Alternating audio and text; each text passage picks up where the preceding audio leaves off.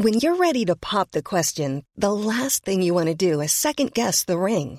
At Bluenile.com, you can design a one of a kind ring with the ease and convenience of shopping online. Choose your diamond and setting. When you find the one, you'll get it delivered right to your door. Go to Bluenile.com and use promo code LISTEN to get $50 off your purchase of $500 or more. That's code LISTEN at Bluenile.com for $50 off your purchase. Bluenile.com code LISTEN. Millions of people have lost weight with personalized plans from Noom, like Evan, who can't stand salads and still lost 50 pounds. Salads, generally, for most people, are the easy button, right? For me, that wasn't an option. I never really was a salad guy. That's just not who I am. But Noom worked for me. Get your personalized plan today at Noom.com. Real Noom user compensated to provide their story. In four weeks, the typical Noom user can expect to lose one to two pounds per week. Individual results may vary. Burrow is a furniture company known for timeless design and thoughtful construction and free shipping, and that extends to their outdoor collection. Their outdoor furniture is built to withstand the elements, featuring rust-proof stainless steel hardware, weather-ready teak, and quick-dry foam cushions. For Memorial Day, get 15% off your Burrow purchase at burrow.com slash ACAST and up to 25% off outdoor. That's up to 25% off outdoor furniture at burrow.com slash ACAST. You're rolling over there, Justin? Rolling. Check one, two. Check one, two. Noise. Uh, y'all ready to go to Browntown? Wow. What? what did I say? You saying Browntown and Justin wearing that nasal strip is just like Justin went a little too far into combination. Browntown. I say. ew, Jack. what? I don't get it. Okay, here we go. Uh, I got to sit up straight for this one. What does that mean? He's gonna be belting his ass off. I'm guessing. Here we go.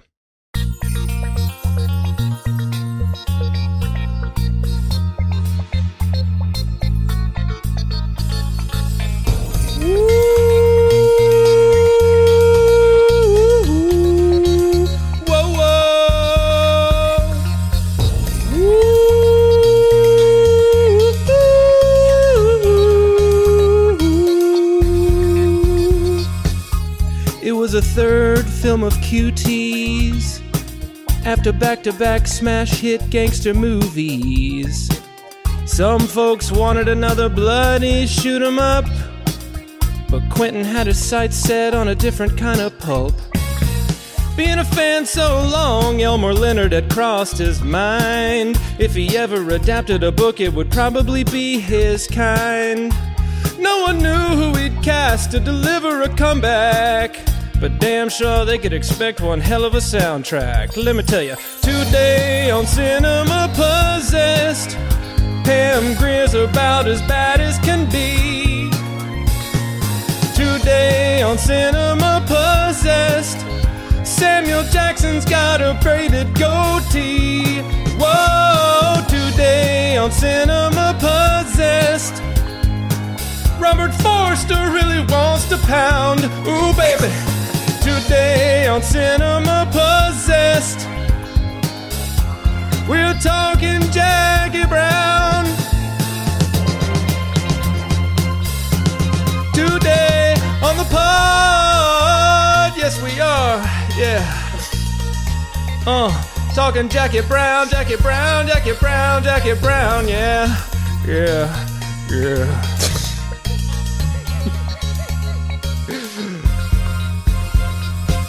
Woo.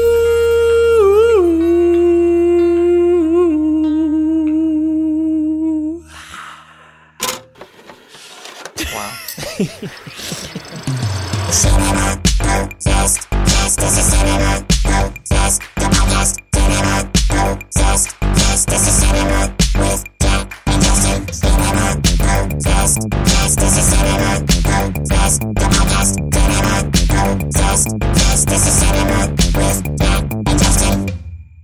Welcome, everybody, to the Cinema Possessed podcast. My name is Jack Bishop, And I'm Justin Nisham. and with us, as always, is the Ordell Robbie of this podcast, Hell yeah, you best believe it. Corey Clifford. She does tell me frequently that she's going to stick her foot up my ass. I thought she was going to be the Sheronda of this podcast. Oh, yeah. Hey Country now. gal. hey now. Uh, and each week we take a close look at one film in our combined DVD and Blu ray collections and discuss what it was about it that originally possessed us to want to possess it. We'll debate whether or not the film still holds that power over us today, and in the end, we'll decide once and for all if it deserves to keep its place on the shelf or be dealt with like Beaumont, an employee I had to let go. so good. I would hate to be let go like that. Oh, yeah. Oh, really? Any benefits? would? Any any benefits with that? Like a severance package Mm, you severance from this mortal coil. Uh-huh. Speaking of let go, I uh, went deep sea fishing this weekend. Didn't catch a Mm. motherfucking thing. What's deep sea fishing? Like what? Deep in the sea. Fishing in the ocean, deep style, going way out. Uh-huh. That was like a wedding event or Bachelor uh, party. mhm. We got there, and the, the captain came out and he was like, So here's the deal, guys. Like, we got word that all the spots where we knew fish were ain't got fish anymore. So here's your two options. We can go way out, but we're basically going into uncharted territory in terms of what kind of fish we're going to find. So there's a chance we might go all the way out there and you won't catch anything. Or we can go like an hour and you can catch all sorts of stuff, but it's going to be like small, easy fishing 101 kind of stuff. You know, the first mistake was made here. So all the all of us at a group as the group said like let's let's go for it because the bigger fish is out is way out there, you know. If you got to go for the big fish. So um, what we didn't realize is that way out there meant 4 hours of just going through the water. Before we even start fishing, we got to travel 4, Four hours. hours is such a long time. such a long Yeah. time. That's did and you didn't know that until he started driving. Well, he he's until we made the decision. So he didn't make it like a big announcement. you lost me at uncharted territory. I would have been like, nope. Turn around and drop me back back off that land. Yeah. Let's let's go fishing at Crazy Rockin' Sushi. right. All you can eat. hmm Yeah, it was probably the wrong choice. By the time we got out there, we were all already so exhausted, but we like rallied. We were like, okay, time to catch some fish. And when we first got out there, we were actually hit with a pretty good swarm of fish. Uh, I dropped my reel in the water with my bait on it, immediately got a bite, and I started like reeling in the fish. But I realized that not only was the the line not pulling in, but my like reel coil was like bunching up and it was because i had forgotten one step of like flipping a switch to lock it. So i could just feel the fish pulling my bait away from me.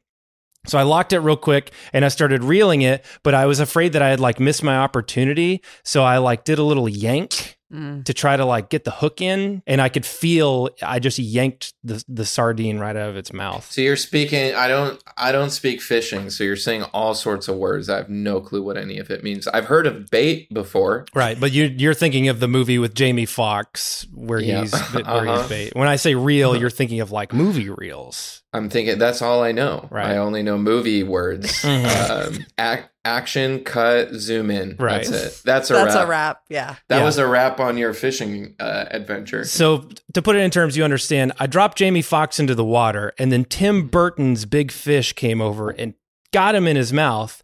But then I pulled too hard on the movie reel and popped Jamie Foxx out of Tim Burton's mouth. I'm embarrassed. And that story bombed at the box office. yeah, big time. Big time bomb. And yeah, that was basically my one and only time that I even had a fish wrap its little fishy Now, Justin, lips I'm going to tell bait. you a part of this story that's actually going to interest you. Oh, thank you. Um, yeah, I, I gotta, I gotta get you back here.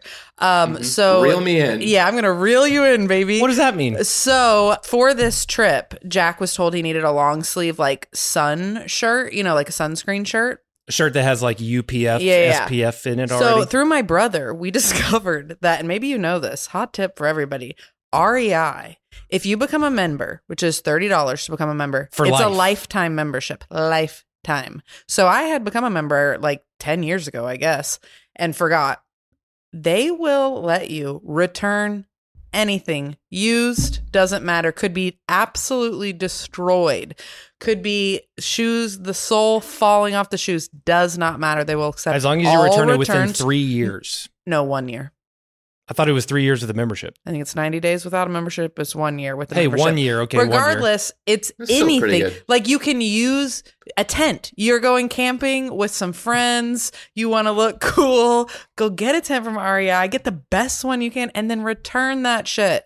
Is that shady? Maybe, but it works. You're out in Vermont right now. If they're like, we're going to go on this crazy hike and you want to look like a slick looking guy who's got all the gear, go to REI, buy it up, have yourself a good ass time, and return that shit, baby. The guy was basically encouraging me to do it. He Yes. when he was giving me the spiel, he was like, "You can return it for any reason," and he essentially stopped, leaned in, looked me dead in the eyes, and went, "Any reason." and it was like, okay, he's basically telling me. To and he was from and bring it back. Chicago and was obviously not an REI type person and was like, I can't believe I have a job here at REI, but things happen and this is where I am now. But I'm from Chicago, but yeah, you can return anything. And So we're I got, like, I got cool. myself a pair of boat shoes that I'm that absolutely dumb gonna as send fuck right looking. back. Dumb as fuck. But they did me right on they that did boat. do you right. They did me right on that boat. Boat shoes are the worst. you Um, know, I wonder if I wonder if anyone ever tried to return a shredded tent with blood in it, like after a bear attack, and everyone is like, it's like a group of guys, and everyone's sad and like like they've been crying all weekend. Oh my God. we should test it. it's you, Todd. Never listen to this. I saw a crazy video. Speaking of bears, I saw a crazy video of a tour guide uh, encountering a bear. And you know the thing that they always say you have to like you can't run from a bear you have to like yell Uh-huh. and scream Mhm. and most people don't do that because they get so scared and their instinct is to run and this bear was sprinting at them I saw this And the- video. yeah, and the tour guide like turns back to the camera and he's like, "All right," and everybody does it and screams, and he runs, and the bear runs away. It I know works. it's amazing. Wow. It's amazing. I didn't actually believe that it was a true story, but after seeing that video, I was like, "Okay, I gotta just, I'm You gotta get do it." big Yeah. and do it. Yeah, I'd heard about the pots and pans banging those around, scaring the bear, but I would never assume that I could scare a bear just by screaming at it. But if you run, they immediately see you as prey and use Mhm. your ass as Yeah. grass. Much like Belmont's ass was grass. Bam! That was a good segue nice back segue, into the Corey. movie. Nice segue. You did say Belmont. Oh, Beaumont. Sorry. But it's okay. Beaumont, Belmont. Beaumont. Uh, Justin, I was thinking Chicago. what movie are we talking about today? we're talking about Quentin Tarantino's underappreciated 1997 gem, Jackie Brown. For centuries, Americans have gathered together to celebrate the holidays, What? reaffirm family ties, and wish goodwill to all men. But this Christmas, Santa's got a brand new bag. Now you gotta listen to this, man, because this concerns you, all right?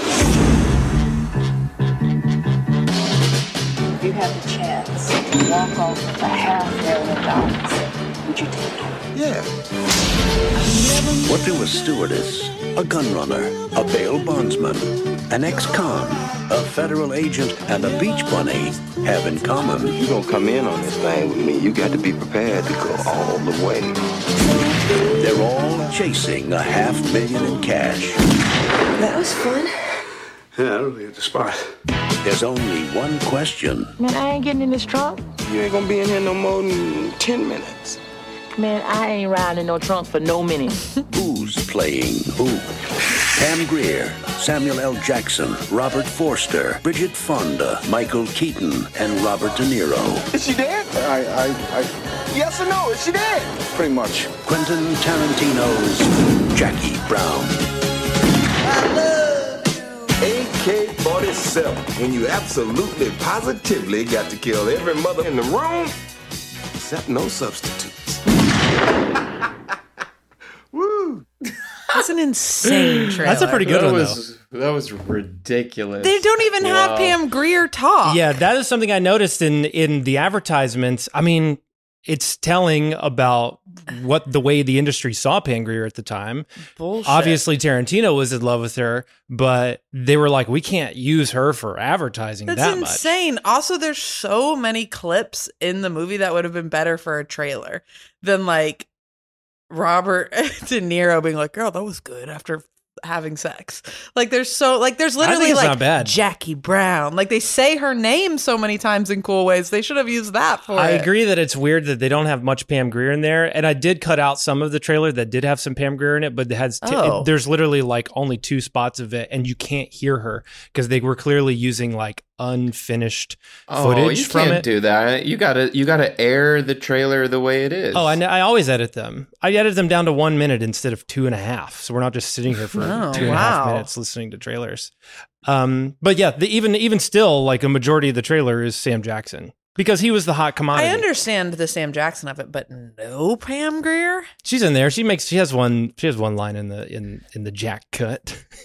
Wow. but the, yeah, uh, this movie came out in Christmas time, as you can hear in that. This was a Christmas movie, which most of Tarantino's movies, I think, were. Um, Because they're big, but they Up know until they're going to recently. get big audiences. and I think he liked the idea of people going and seeing his movies like with the ho- uh, with the family Yeah. after the holidays. Yeah. Corey, Mhm. this is probably. Correct me if I'm wrong. One of your favorite movies of all time. I would say this is my favorite movie of all time. And every single time I watch it, Mhm. I proclaim that. Like it like every time I'm like, hmm, I wonder if I'll still feel that way. And every time I specifically told Jack, I like stopped it while we were watching it and I was like, this to me is a perfect movie.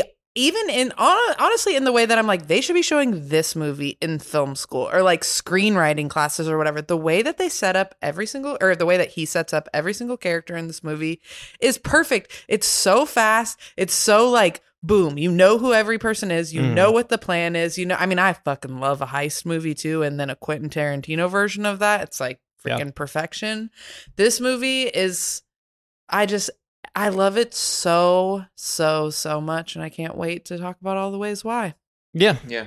What I like about it is how how slow it is. Like that there the plot doesn't really get going until an hour into the movie and and he takes his time with the characters. Yes, Like, the character letting- development is perfection. it's a it's a simple device and it works really well but the idea you know we've talked about this before in movies like sometimes it's fun in the opening scene you get a nice little short film that shows uh, the character doing something really well Mhm. and then the rest of the movie becomes an entire film about them being challenged Yeah. and like we just saw how good they are now let's put them in the most fun movie version of that that's going to push them to the limits. yeah. and see what them get thrown does, for a loop.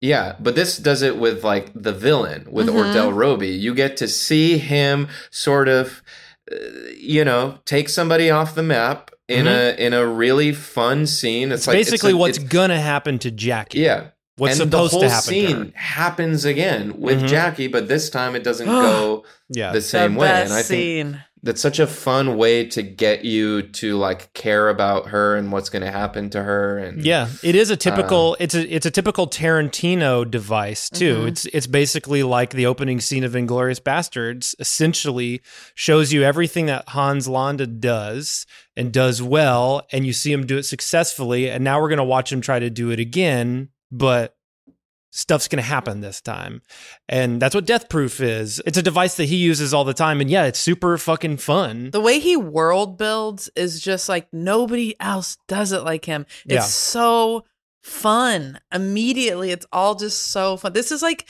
a, to me, like my favorite feel good movie. Yeah, it's a it's like a I could put it on any time to make myself feel in a better mood. it's kind of like his most loving movie. I would say this and maybe Once Upon a Time in Hollywood are the two movies from his filmography that like feel like love letters to people, you know? And Mhm. and this movie too is probably the closest he's come to like making a a romance and I would say Mhm. that it is a very romantic movie. And yeah, it stands out in a lot of ways. All the things we're talking about are all the reasons why a lot of people point to it as their least favorite Tarantino It movie. It shocks me that people say that. And I've always known that that like this is and he even doesn't he even say like if Jackie Brown is your favorite movie Yeah. of mine. This is the one and only adaptation that he's ever done. So it's not completely from his brain. It is an adaptation of an Elmore Leonard novel. She was basically like, when people tell me that Jackie Brown is their favorite of my movies, I know that they probably don't really like my movies. So this is the movie where I kind of do less of my things and you like that. So he almost maybe takes it as like a backhanded compliment. Well, but he's objectively wrong. He's just wrong. Yeah. I know, I think so, objectively too. wrong. I don't I think, think it's so, that too. like definitive. and it is his dialogue. I mean, so what? Yes. It's Elmore. It's based off of a book. He ta- Mhm. he took some liberties. He changed some things. You know, s- and it's his it's his voice. so clearly his voice. I think this is his best dialogue of Mhm. any of his films. It's not only like the funniest dialogue, like I'm laughing constantly through the movie, but it almost feels more effortless than any of his other movies too. Like I think this movie is maybe his coolest movie as well. And part of that is because I think Tarantino has a cool style, but if you compare it to something like Pulp Fiction or Reservoir Dogs, he's trying to be cool in those movies. He's actively like kind of trying to uh, throw little bombs into cinema. And this movie is cool without really feeling like it's trying to be cool. And that's kind of what makes it cool to me. yeah, I agree. that scene, that first scene with Samuel L. Jackson and Chris Tucker, like I just kept writing down, like both of them are so perfect at delivering his dialogue that it feels perfect. It- it's like perfectly executed by both of them. Everybody across the board is perfectly cast in this, including Pam Grier. A misnomer about Tarantino is that he he's misogynistic and that he writes bad female characters. We can all agree that there's a film bro quality to a lot of Tarantino's movies, and there's stuff about his movies that attract film bros. But I think it's completely false to say that he writes bad female characters. I would say on the com- the reverse of that, I think he's one of the best male write- screenwriters that we have. I agree. I who- feel like to he's write written female two characters. of my favorite female characters Yeah. in cinema. I don't really know if I hear that uh, critique often. It's you more hear it like- from more- people who don't know Tarantino. Mm. They assume he's misogynistic because his movies are violent. And because of some of the behind the scenes Yeah. uh, stuff that he's gotten into, they assume that his women characters are poorly Yeah. written and that he abuses them and yada yada. Yeah, I feel like lately, post Weinstein, the conversation has moved away from what happens on screen and more like who is he behind the curtain. Right. You know, there's a little bit of like mystery in terms of um, is he a good guy? Is he a bad guy? Mhm. And it it seems like people have speculations, but there hasn't really been other than the sort of implications of the Uma Thurman story Yeah. and He's had some of the- scandals. He's some had of some the scandals. how could you be so close to Weinstein and not Pretty be, much. Yeah. Yeah. The speaking of controversies, we've talked about this uh, previously, but the controversy around this film had to do with Spike Lee. He took offense to Tarantino's use of the N word, particularly That was from this movie. From this movie. Now he had used the N word in both Reservoir Dogs and Pulp Fiction previously, but it wasn't until this movie, which has, you know, some might say an excessive use of the word in the movie.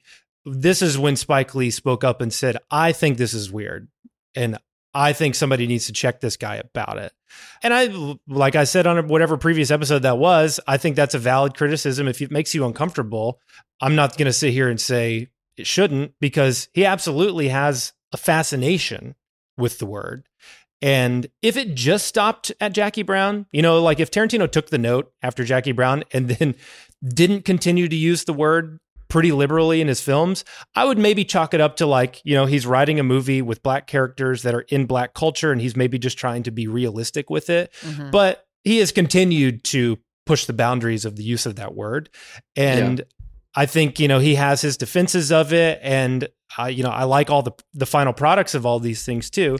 But it's not it's it but i think it's it's not his defense of it i think he, it, he's on offense about it that's what feels so weird to me is like it's one conversation for us to have how do we feel about a white man using that Yeah. word so much in his across his body of work Mhm. and and then it's another question to be like be so vocal about it to beyond the movies that that's Tarantino likes to talk and he has a little bit of a, a, an aggressive temper and you can't talk to him about violence in his movies. He will refuse to talk to you. He will refuse to answer the question. So he's becoming more and more antagonistic Yeah. about it. And I just feel like why it, it sucks that people can't have a conversation with him Mhm. anymore about it just because he feels either like he said all he has to say about it like he's unwilling to engage in in the same thing again which fair but also like these are new a new generation of people you know who are trying Right. to to talk to you has Samuel Jackson, who is like a prominent actor, and obviously, I think he is kind of Quentin Tarantino's muse, I would say. Yeah, I- Um, absolutely. And but he's also been in a lot of Spike Lee. Well, Mhm. a lot, yeah, Yeah. kind of a lot. Spike was and essentially him the and one who Spike put him Lee on the map. are very good friends. Have that? Has he ever talked about it? Oh yeah, they had Samuel a, L. Jackson. They had a long-standing feud about it. Okay, I feel like I remember you telling me about this, but remind me. Bec- after this movie. Basically, Sam Jackson s- stuck up for Tarantino in the very public debate. You know, it was something that when Tarantino did his Charlie Rose interview for this movie, Charlie Rose brought it up. Like, Mm. you know, you've you've been called out by Spike, you know, as of whatever last week, you know, and had him talk on it. And Sam Jackson came to Tarantino's defense and basically had the same defense that Tarantino had, which is just like as a writer, you should be able to write about anybody and use whoever's voice you're writing in. And um, they stopped working together. They didn't work together, Spike and Sam Jackson, many, many years. It wasn't until Chi-Raq that they made another movie together. And it was, they had to kind of come out and say, like, we're friends again because of it. Um, And have Spike Lee and Tarantino ever squashed the beef? no My- probably got it got worse after django it did get worse after Django, and Spike was went on the record saying he would never see Django. yeah Um, but I want to say I saw an interview. More, dropped the N word yeah. 20,000 times. Yeah, it like movie. set the record basically. um, yeah, I do want to say that I had like seen an interview one time where Tarantino was like, "We've seen each other out and about, and we say hi to each other." But you know, I don't think they've ever like publicly squashed the beef. to me, out of all of his movies, Jackie Brown is the least egregious of it because it's only black characters saying it in like in this movie, right? Yeah. And it's characters that are in the culture talking to each other. Like it doesn't it doesn't ever throw me in this movie. Yeah. Um, because the way in which it's used. Yeah, I have the same feeling. Like it bumps me in Pulp Fiction. Yes, 'cause Pulp he's Fiction. saying it. yes. Exactly. Pulp It's Fiction. coming it bumps out of me. his mouth. It doesn't bump me. Strangely, it doesn't bump me in Django because of the setting. It bumps me a little bit in Django, but that's a tonal thing. Yeah. a little bit. It bumps me a little bit in Hateful Eight. Now, I- Hateful Eight, it does. I like all these movies Yeah, too, same. but it does like it makes me feel like, ooh, we are dancing on the edge here with this. I don't feel like we're dancing on the edge of Jackie Brown. I don't think that at all with Jackie Brown. and I really uh, going back to the women conversation, I appreciate too that when he writes female characters, he very very rarely ever sexualizes them. He typically writes them to Mhm. be like a very impressive, empowered, and cool character. But like, if you look at the way Pam Grier presents herself in this movie, it's sexy for sure. Oh my god! But it's not. It's not sultry, erotic in the way that like a lot of men write women. yeah, I would say the same thing about Mia Wallace in Pulp Fiction. I would say the same thing about the bride in Kill Bill. Like he it feels like the way he looks at his female characters is almost the way like a a little boy looks at like his babysitter that he has a crush on. Like you're the coolest person in the world, rather than like I want to get in their pants. yeah. He's a kid who's looking at his cool baby- babysitter and also jerking off to her feet. That's true. And there's plenty of feet shot in this, Yeah. and they're mostly Melanie's feet. It's it's interesting. He's not other than the feet. He's not like that horny of a filmmaker in general. This movie has his one and only sex scene in it, and it's pretty unsexy. This is the one and only sex scene in all of his movies. Yeah. That's wild. yeah, and, and when you compare him to somebody like De Palma, who's one of his idols, who's incredibly horny, can't hide his fucking fetishes. We were just talking about another filmmaker who did it doesn't have any. who's not horny. Who like doesn't really have any sex scenes. Who? What were movie Wes were Wes we- Anderson. Wes Anderson? There it is. yes. Yeah. But Yeah. he's but he's now getting more. Yeah. You know, but yeah, it's interesting. And Tarantino has talked about that before. I don't remember exactly what his quote was, but he was basically just like, yeah, it's just like one of the things about film I'm not that interested in. I'm not like that excited to go film a sex scene. And it's not something that I like completely appeals to me when I'm writing stories. Uh, Justin, I think you've mentioned before that your parents weren't Tarantino, they weren't into it, right? They were protective of you and Tarantino. I don't think they were aware of Tarantino. They were aware of Pulp Fiction. Mm. They had seen Pulp Fiction.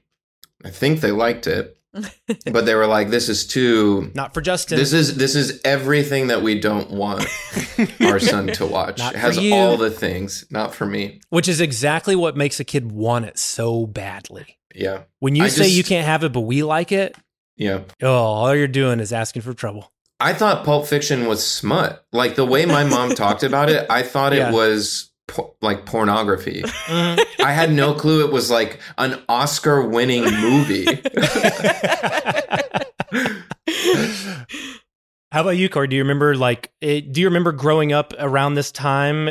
Talk of Tarantino. Did your parents mention it? Yeah, I feel like Tarantino became a really big presence in my life because of you. But my dad, my dad's favorite movie is Natural Born Killers, and mm. so that movie and Tarantino's relationship to that, like I did know him through that, and mm. like I don't know. Again, my memory is mush. Um, but I definitely remember in high school when we went through and watched. You had me watch all of Tarantino's movies. Mhm. Um, and I think we even watched them maybe in order.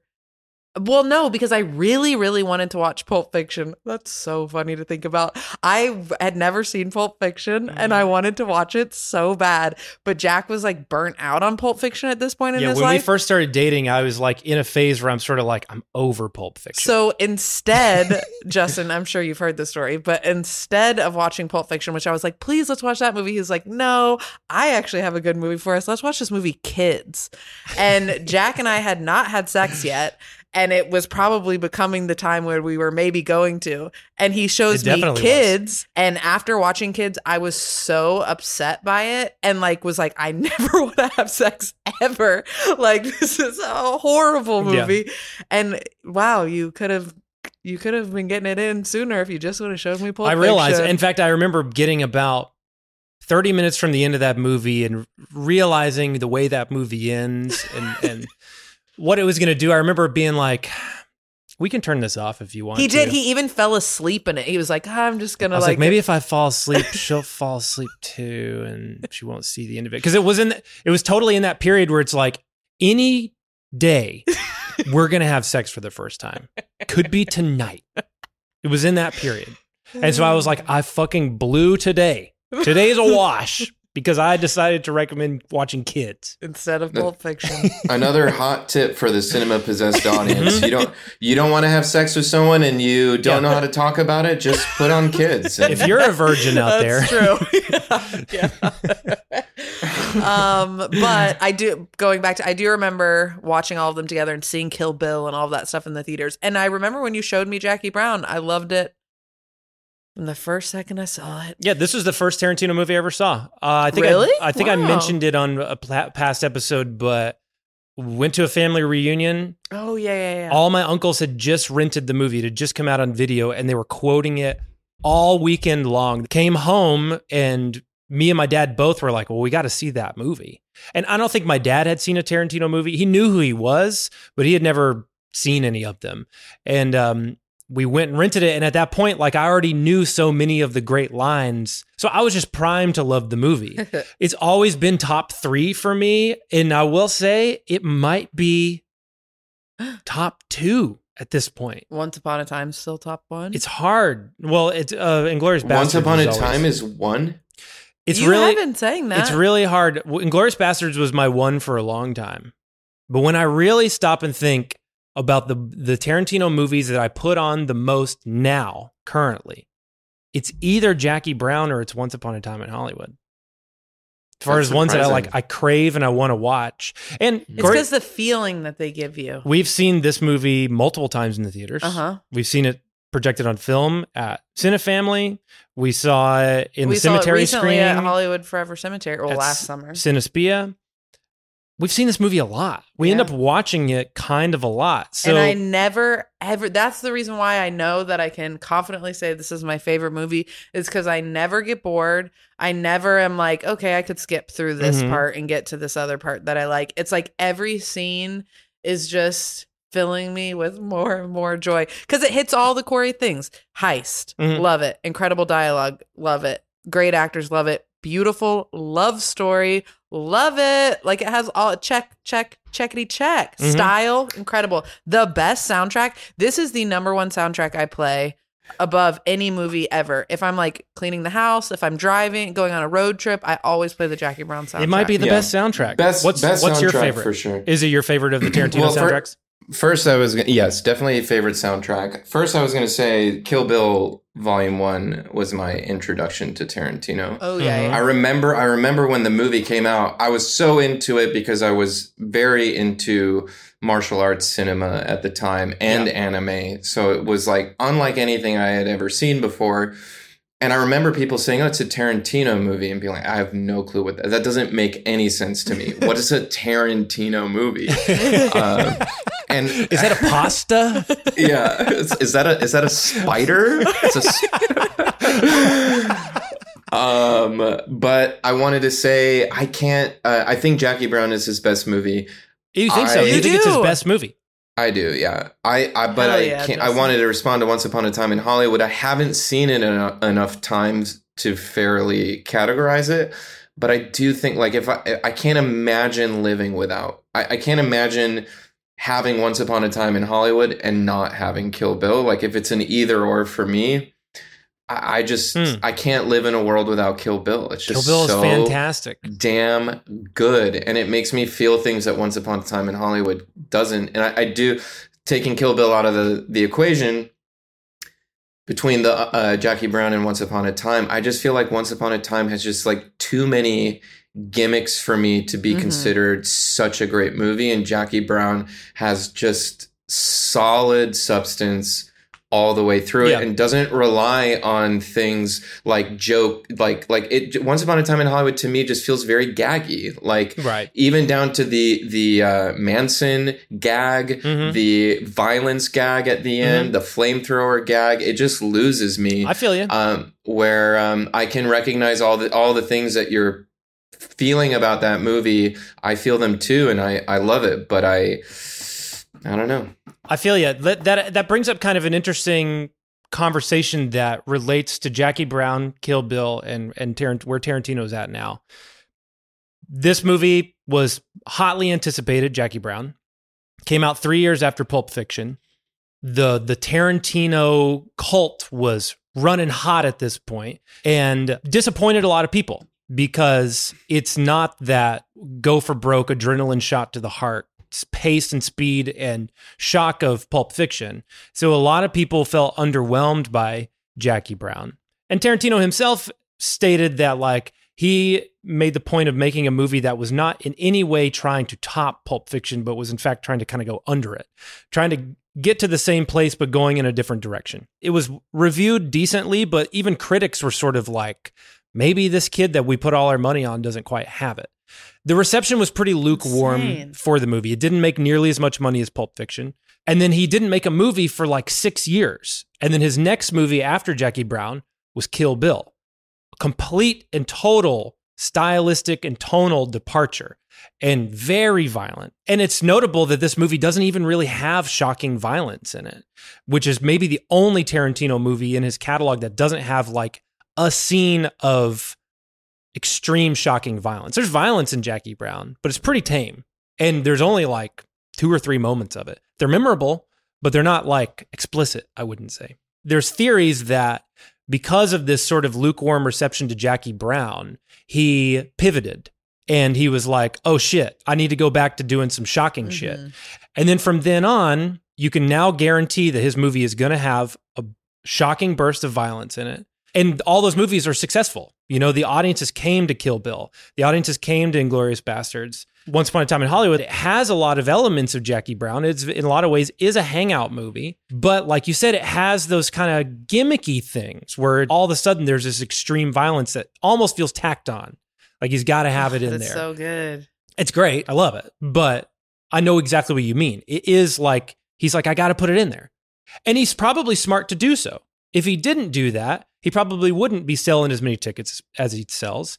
And the evolution of a filmmaker style does involve audience feedback. But there are people out there that are like, I dropped off after Jackie Brown because I don't like his post Kill Bill mm-hmm. era. And people wonder what would his career be like if Jackie Brown had been as celebrated as Pulp Fiction? What are the kind of movies he would have made if he knew, okay, this is okay for me to like? But I think Go when you be talk, this chill. yeah. But I also do think when you talk about him, I mean, this is like such like an obvious, like not a hot take, but like it's insane. Like he did to doesn't have any misses. Like all like No, yes, it- I guess maybe he could have gone in a different direction, but like Kill Bill is a masterpiece, and like every movie Yeah. he, he's made since then, you can't say he made the wrong decision. it's like kind of insane to me. Like I feel like it's a cliche to be like Quentin Tarantino is my favorite director, but it's like when you look at his movies, he doesn't have an insane amount of movies, Mhm. but like all of them are brilliant. They're all so good, and most directors do not have that track record. No. like Spielberg or you know, like there are stinkers up in there. no, I mean, I agree. He, he's I don't got- think there's any Tarantino movie that people would be like, "That's a stinker." the only two would be Death Proof and this. Are the But and those people are so wrong. both of those are wrong and idiots only idiots would say Re- Reser- only Reservoir Dogs is uh, what I would consider to be the least interesting. A hundred percent, I agree. but the fact that that's his first movie, it's like okay, you get, Yeah. you Yeah, know, you get a pass it's your first film well let's take a quick break we'll be right back to talk more about jackie brown I'm Sandra, and I'm just the professional your small business was looking for. But you didn't hire me because you didn't use LinkedIn jobs. LinkedIn has professionals you can't find anywhere else, including those who aren't actively looking for a new job but might be open to the perfect role, like me. In a given month, over 70% of LinkedIn users don't visit other leading job sites. So if you're not looking on LinkedIn, you'll miss out on great candidates like Sandra.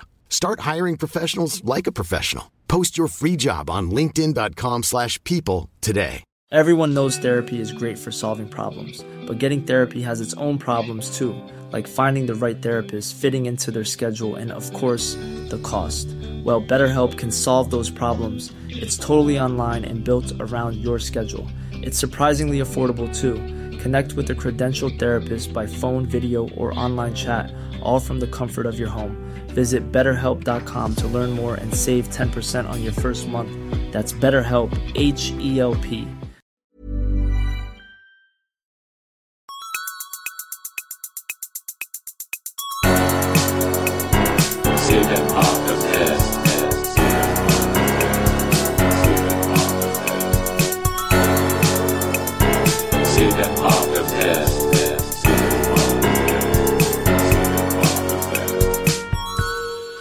welcome back to cinema possessed and we are talking quentin tarantino's jackie brown i'll just real quickly say um, this dvd that i have came out in the year 2002 five years after the movie never was released on dvd until That's this crazy. and he does a little introduction at the beginning of the dvd that we watched it was kind of cute he's, he's corny, dorky but it's cute. and he wanted to make sure that it was a really good one. And I will say, this is a fucking awesome DVD. It's got great packaging. It's clearly made with love. It's got a ton of special features on there, multiple making ofs, interview with Tarantino that's an hour long, uh, tons of trailers for all these movies. It has Siskel and Ebert's episode where they review Jackie Brown. It has press materials when he goes on MTV and promotes the movie, which is where he does a lot of cringy stuff.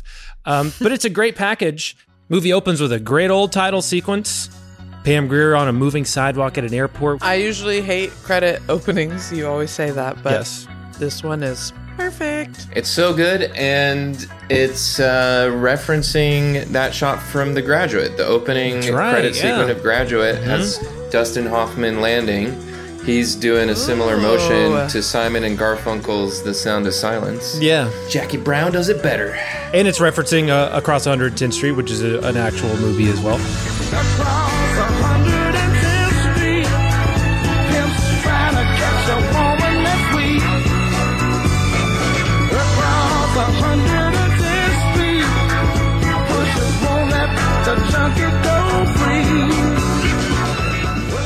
Killer song. It's a great song. We've talked before about, um, you know, when a movie uses a needle drop really well, it owns it. And it seems kind of sad that the song was created for a movie, but Tarantino fucking owns it. He owns Yeah. the song because he uses it even better than the actual real movie Mm. uses it. That's how the cookie crumbles. Sorry, guys. He uses it. And if anybody else dared, you know, if I heard Across 110th Street on some fucking TV show, I'd turn the show off, right? Just on principle alone. You can't Well, use it. Yeah, I mean, a TV show would almost be better than another movie. Yeah. A movie would be would be Worse, gaggy. yeah. I would gag. Pam is so such a babe. She's such a babe. Yeah, she's awesome. And the, the right away, this movie is like, here it is. This is your goddess. She's just standing there. Yeah. But And this is her, baby. Perfect. I don't know if it was Tarantino. I don't know if it was the costume designer, but that blue. Oh my suit god, is the coloring such a in this movie Perfect is yeah. choice. Um, that's a great Halloween costume. Yeah, hundred percent. it would be. The her and Ordell Robbie. Ooh, Oh my God, a couple, such a that's good couple one. costume. Let's get them all in there. You could be Louis. Yeah, Louis Uh-huh. would be a fun costume too.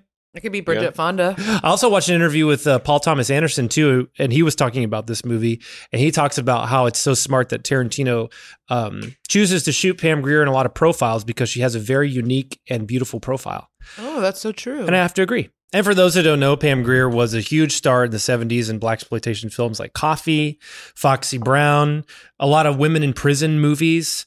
Um, Tarantino was a huge, huge fan of her. But at this point in time, she was working here and there. She was in like Escape from LA. So I would assume John Carpenter was probably a fan of hers. Nobody was casting her lead roles, which is another thing you got to give credit to Tarantino for. Even still today, big, famous white directors were not casting black women in lead roles. So it's just like you got to give props to that. And and we should say too, that the source material, uh, Elmore Leonard's Rum Punch, the character is not black. Her name is Jackie Burke, and she is a blonde-haired white woman in her 40s. Oh wow, really Mhm. interesting. Yeah. And according to Tarantino, his reasoning for doing that was simply because when he thought about the character of Jackie, she has to be strong, she has to be smart, confident, she has to be able to stand up to both criminals and the cops and police. And when he was trying to think of actresses that felt like they could embody that, he just said the first actress to come to his mind was Pam Grier. Yeah. And there's a scene coming up later we'll highlight where I feel like really Yep. showcases yep. That well. Did Tarantino just read this book and like optioned it, or what was the story? Yeah, of so that? Elmore Leonard, he was a popular sort of pulp novelist. Uh, a lot of his movies have been adapted. He did Get Shorty. He did Over 310 to 20. Yuma. Like he has like 20 to 25 movies that Hollywood made. Out of Sight, the Steven Soderbergh movie, that television show Justified. Tarantino had always been a fan of his. There's a story that he's told that when he was a teenager, he stole an Elmore Leonard novel from a bookstore and got caught. And Tarantino has gone on the record before saying that his writing was an influence on his own writing as well. Particularly gave him permission to allow characters to talk about anything. You know, he was like, you read an Elmore Leonard novel and the characters are talking about the movies they went and saw. And so he was always a huge fan. And coming off of Pulp Fiction, he didn't immediately have a script lined up and ready to go. So he had to kind of figure out what he wanted to do. And he read the book and just kind of fell in love with it. And he said when he read it, he could just see the movie in his head. It would just immediately he started picturing it. But him and uh, Avary, uh, option three Elmore Leonard Mm-hmm. books Kill Shot, Freaky Deaky, Rum Punch. The Switch. Didn't option the Not the Switch. Switch. But the Switch is like the prequel to Rum Punch, Mhm. right? Yeah. I started reading. I mean, I don't know. I said right. I know the answer. yes. I started reading it because I wanted to see the origins of Ordell Mhm. and Louis. Oh, you started It's reading The the- Switch. Yeah. Cool. So I'm halfway through the Switch. It's fun. It's Did you really read Rum. Punch? Not yet. I was gonna do Switch first and One then get to Rum Punch. I didn't reread it, but I read Rum Punch when I was in eleventh grade, and I remember it being pretty faithful to the to the movie. There's a few added scenes. There's like a, the whole neo-Nazi subplot in Rum Punch, Rum Punch, but for the most part, it's pretty much the same movie. The dialogue is quite different, obviously. Just I before we get too far, uh, you brought up Blaxploitation, Mhm. and uh, in the group that I'm with now, we watched Jackie Brown, and I mentioned that somebody was like, "Oh, what's Blaxploitation?" They didn't even know what exploitation meant, and Mm. so I had I was like d- beginning to describe Both, but just curious what you how would you define exploitation cinema, maybe specifically Blaxploitation, to somebody who didn't know what it was at all? Yeah, I think exploitation cinema is movies that are exploiting taboo subjects rather than exploiting uh, uh, people. Movies that promoted themselves on come see this movie that's going to have a lot of blood, gore, sex, boobs, stuff like that. Most of the time, these were independent productions. These were movies that were made particularly cheap. Blaxploitation basically is just the black uh, subgenre of that, where it's made with black actors or made by black filmmakers. A lot of them were made by white filmmakers, but that's really where it it comes from. Right. My understanding is that even though that term comes from the outside and sounds very negative, with the exception of the white filmmakers who were making Blaxploitation movies, overall, even though the material is violent, over the top, hypersexual, there's still a lot of positivity Oh, yeah. to that subgenre and gave a lot of opportunities to actors and filmmakers and showing black characters in a way that that were heroic, larger than life, mm-hmm. fighting against the man, fighting against the system. it's looked back on in cinema history as a movement, you know, as as something that was was critical and absolutely for somebody like Pam Grier, it was her entire career for the first probably 20 years of her career was doing those kinds of movies and made her a star. We see that she's an airline stewardess for a shitty airline called Cabo Air. But then we basically leave her after this opening sequence, and this is where we get our little short film. And in this short film, we get introduced to our villain. Guys, we're in Villains Month. All September long, we're talking villains. And today we got a fucking great one. His name is Incredible villain. Ordell Robbie. He's got this long ponytail, a, a braided goatee. Sam Jackson is totally a hair actor. We've talked about there's posture actors. He's a hair actor. He's got a hair guy who, who makes all of his wigs for him. And apparently, this was all Sam Jackson's idea. Love that. and he looks fucking fresh. He's got Ka- Kangol hats on. I wanted a Kangol hat so oh my fucking god, bad. that's I'm so would've glad you- so I'm glad I didn't get one, but I wanted one bad. I know what I would have. I would have probably worn it one time. Uh-huh. Would have felt embarrassed. I did that with You would've- the, you- you like your Slim Shady sweatshirt. one time I spent. I, I saved up a bunch of money and I bought an eighty-five dollars uh, shady hoodie from Eminem's clothing brand. Oh my god. I thought it was so fucking awesome. I couldn't wait. Got it in the mail. Tried it on. I looked fresh. I wore it to school the next day, and the entire day I was like, I feel like such a phony baloney. I feel like everybody's looking at me. I never wore it again. Yeah, That that's why I eighty-five never dollar got hoodie into- just hung up in I my never closet. got into like fashion or cool clothes when I was a kid when, because one, my parents wouldn't buy it for me, and two, if I did, I always felt fake. Yeah. I didn't want to change from pants to shorts in the summertime. I was like, if I switch to shorts, people are going to make fun so of me. So dumb. Kids are the dumbest. You know who was wearing the Kangol hats? Tarantino. Boy, he lo- Yeah. he's in all the behind the scenes stuff. He's wearing the Kangol hats. Wow. Embarrassing. Uh, we open on television. Chicks Who Love Guns is playing. Great fucking dialogue in the sequence. You got Ordell, Sam Jackson sitting beside Robert De Niro, who plays Louis Gara. And he's basically just talking guns with him. And that there is a Tech 9, little cheap ass spray gun made out of South Miami. They retail for 380 I get them for two, sell them for eight. They advertise this Tech 9 as the most popular gun in American crime. Can you believe that shit? It actually says that in the little booklet that comes with it. The most popular gun in American crime. Like they proud of that shit. I love my Tech 9. You Run this up. Oh, emphasis now behind check out this gun here. Now this here is a Steyr AUG. Steyr AUG's a bad motherfucker. Listen. It's it's expensive too, man. Made in Austria. Now my customers don't know shit about it, so there ain't no demand for it. and he explains to him that he's a dealer and that he's basically got a million dollars lined up. Half of it's coming from Mexico. Once he gets it, he's basically going to be set for life. Spend the rest of my life spending.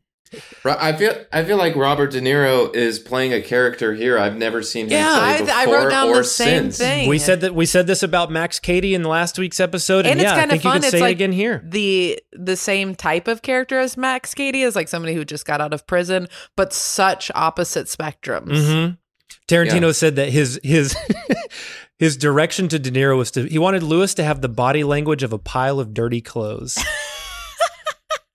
so perfect. And apparently De Niro was like, I know exactly what you're talking about. Mm-hmm. Oh, and he did. He's so good. There's something I know this sounds bad too, but like there's something so like kind of sexy about Robert De Niro in Yeah. this movie. He's like hot. Yeah, he's cool. He really wanted to play Max Cherry. He read the script and he was Really? like, that's my role. No way. But Tarantino, when he before he even finished the script, Tarantino had thought of Robert Forster, and perfect. he was like, "I was writing the script and I was imagining Robert Forster and I knew he was perfect for the part, but I knew that somewhere along the way, people were going to start coming for me for that role." Gene Hackman was going to want to play that role. Paul Newman was going to want to play that role. Oh, that would have been good. too. Harvey Weinstein was going to be coming up saying, You need to cast fucking Warren Beatty. You need to be getting big people. So he said, before he even finished writing the script, he saw Robert Forster at a coffee shop in LA. And he said, and he had seen him a couple times. So he knew it was like his regular spot. And he was like, In order to lock myself in so that I wouldn't even be tempted by the bigger name actors, I just went up to him and I said, Hey, I'm writing you a role in my movie and it's and it's yours. Chills. Can you imagine Quentin Tarantino coming up to you and saying, I'm writing a role for you? Yeah.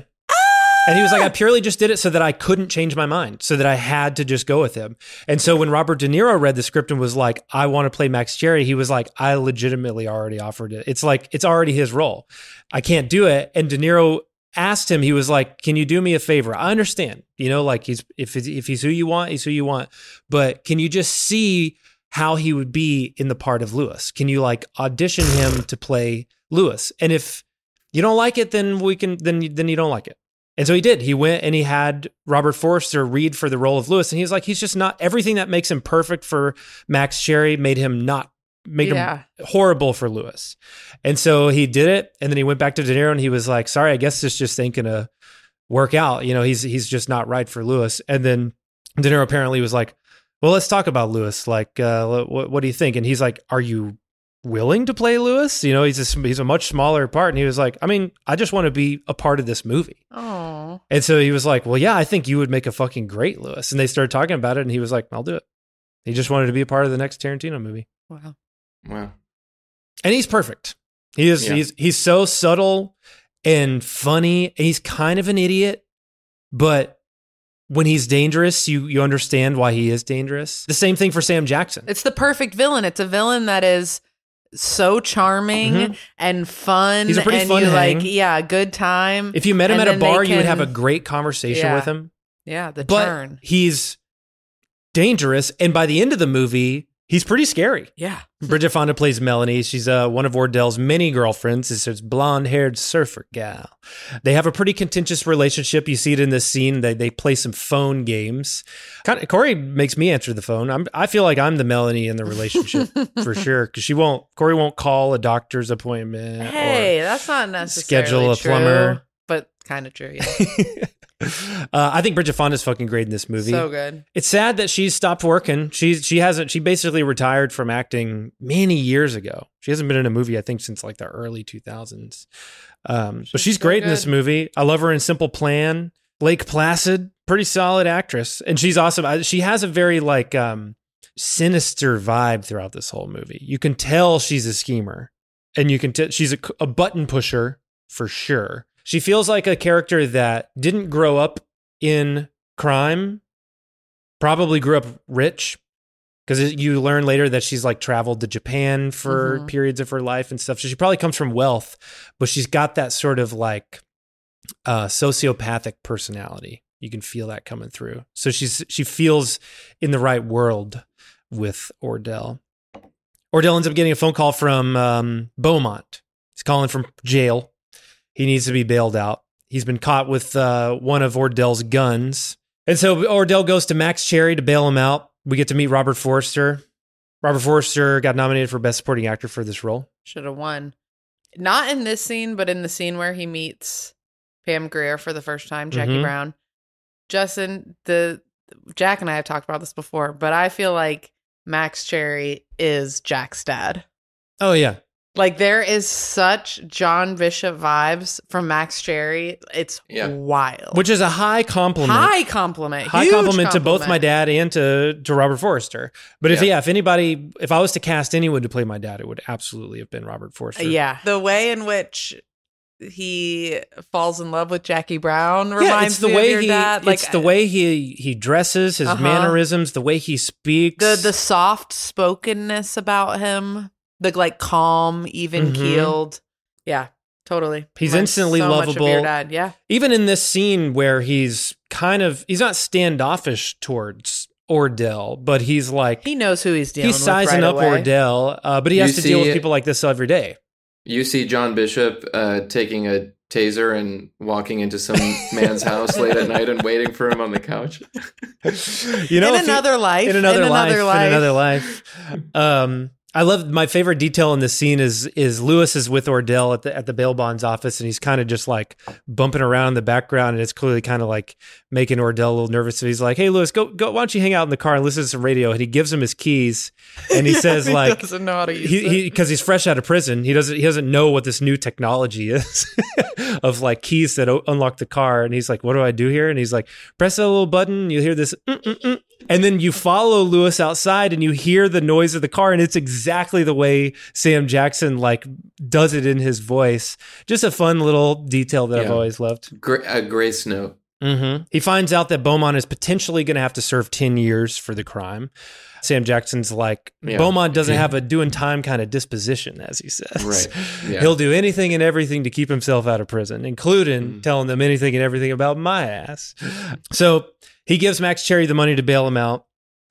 He gets bailed out, and then we follow Sam Jackson to to Beaumont's house. And we see that Beaumont is played by Chris Tucker, who's so fucking funny in oh this my god, he's so good. at this time, I feel like so many movies that I was popping into my DVD player had Chris Tucker in them. Rush Hour, Friday, Uh-huh. Dead Presidents, The 5th Element, Damn. this.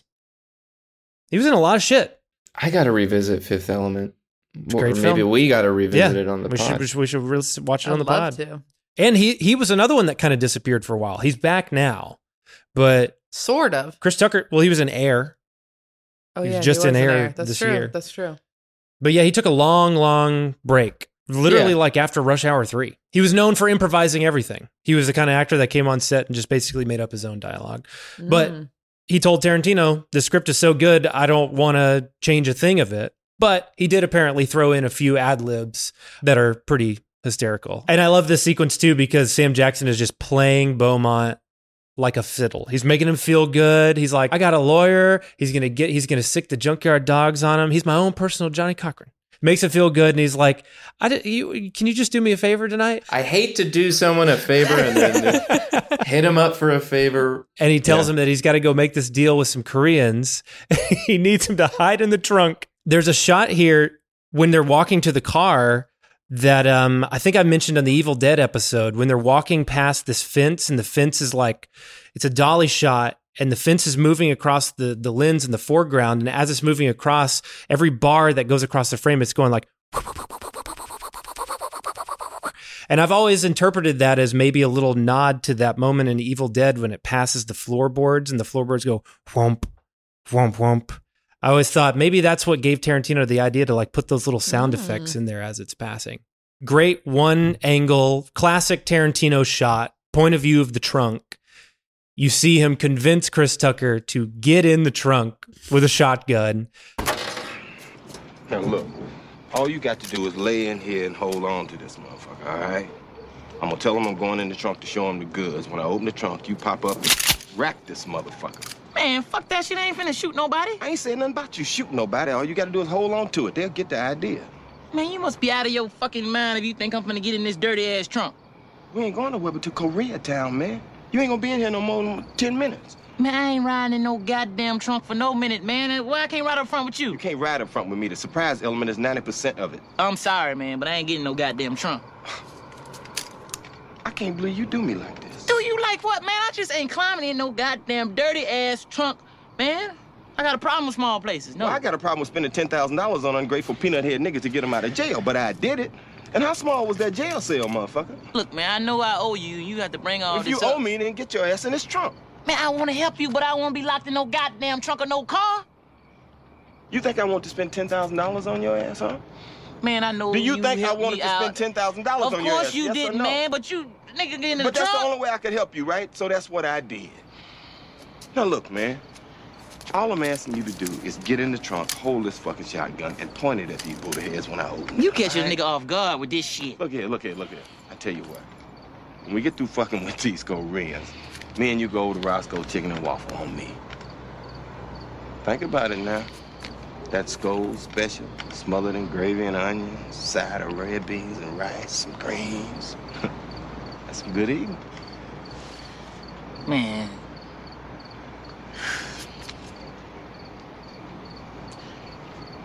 Exactly how long I gotta be in this motherfucker? He gets in, and this is fucking awesome because he turns on the radio and Strawberry Letter 23 comes on. This uh. is like probably my favorite needle drop in the movie. So cool. He reaches into the glove compartment, he puts on a pair of black driving gloves, gets his pistol ready. And then in one shot, you see the car drive, the camera cranes up, and all he does is just go down the block, turn, go into this little abandoned alley, and from like a high bird's eye angle, you just see him in the distance get out of his car, open up the trunk, pop, pop, put two in him, close it. Two things. One is is a reaction people had who had never seen this movie before, which I thought was funny. It in a group of kids. There's like a, 19 year old through 27. Okay. No one's seen this movie before. Sam Sam Jackson it closes the trunk on Chris Tucker, drives away, pulls into the parking lot, Mhm. gets out of the car, and one of them says, "Wait, I thought he was going to Koreatown." opens the trunk, shoots him, and kills him. And they're like, "Oh shit!" And then they they go, "Wait, so Koreatown wasn't real?" Oh my god.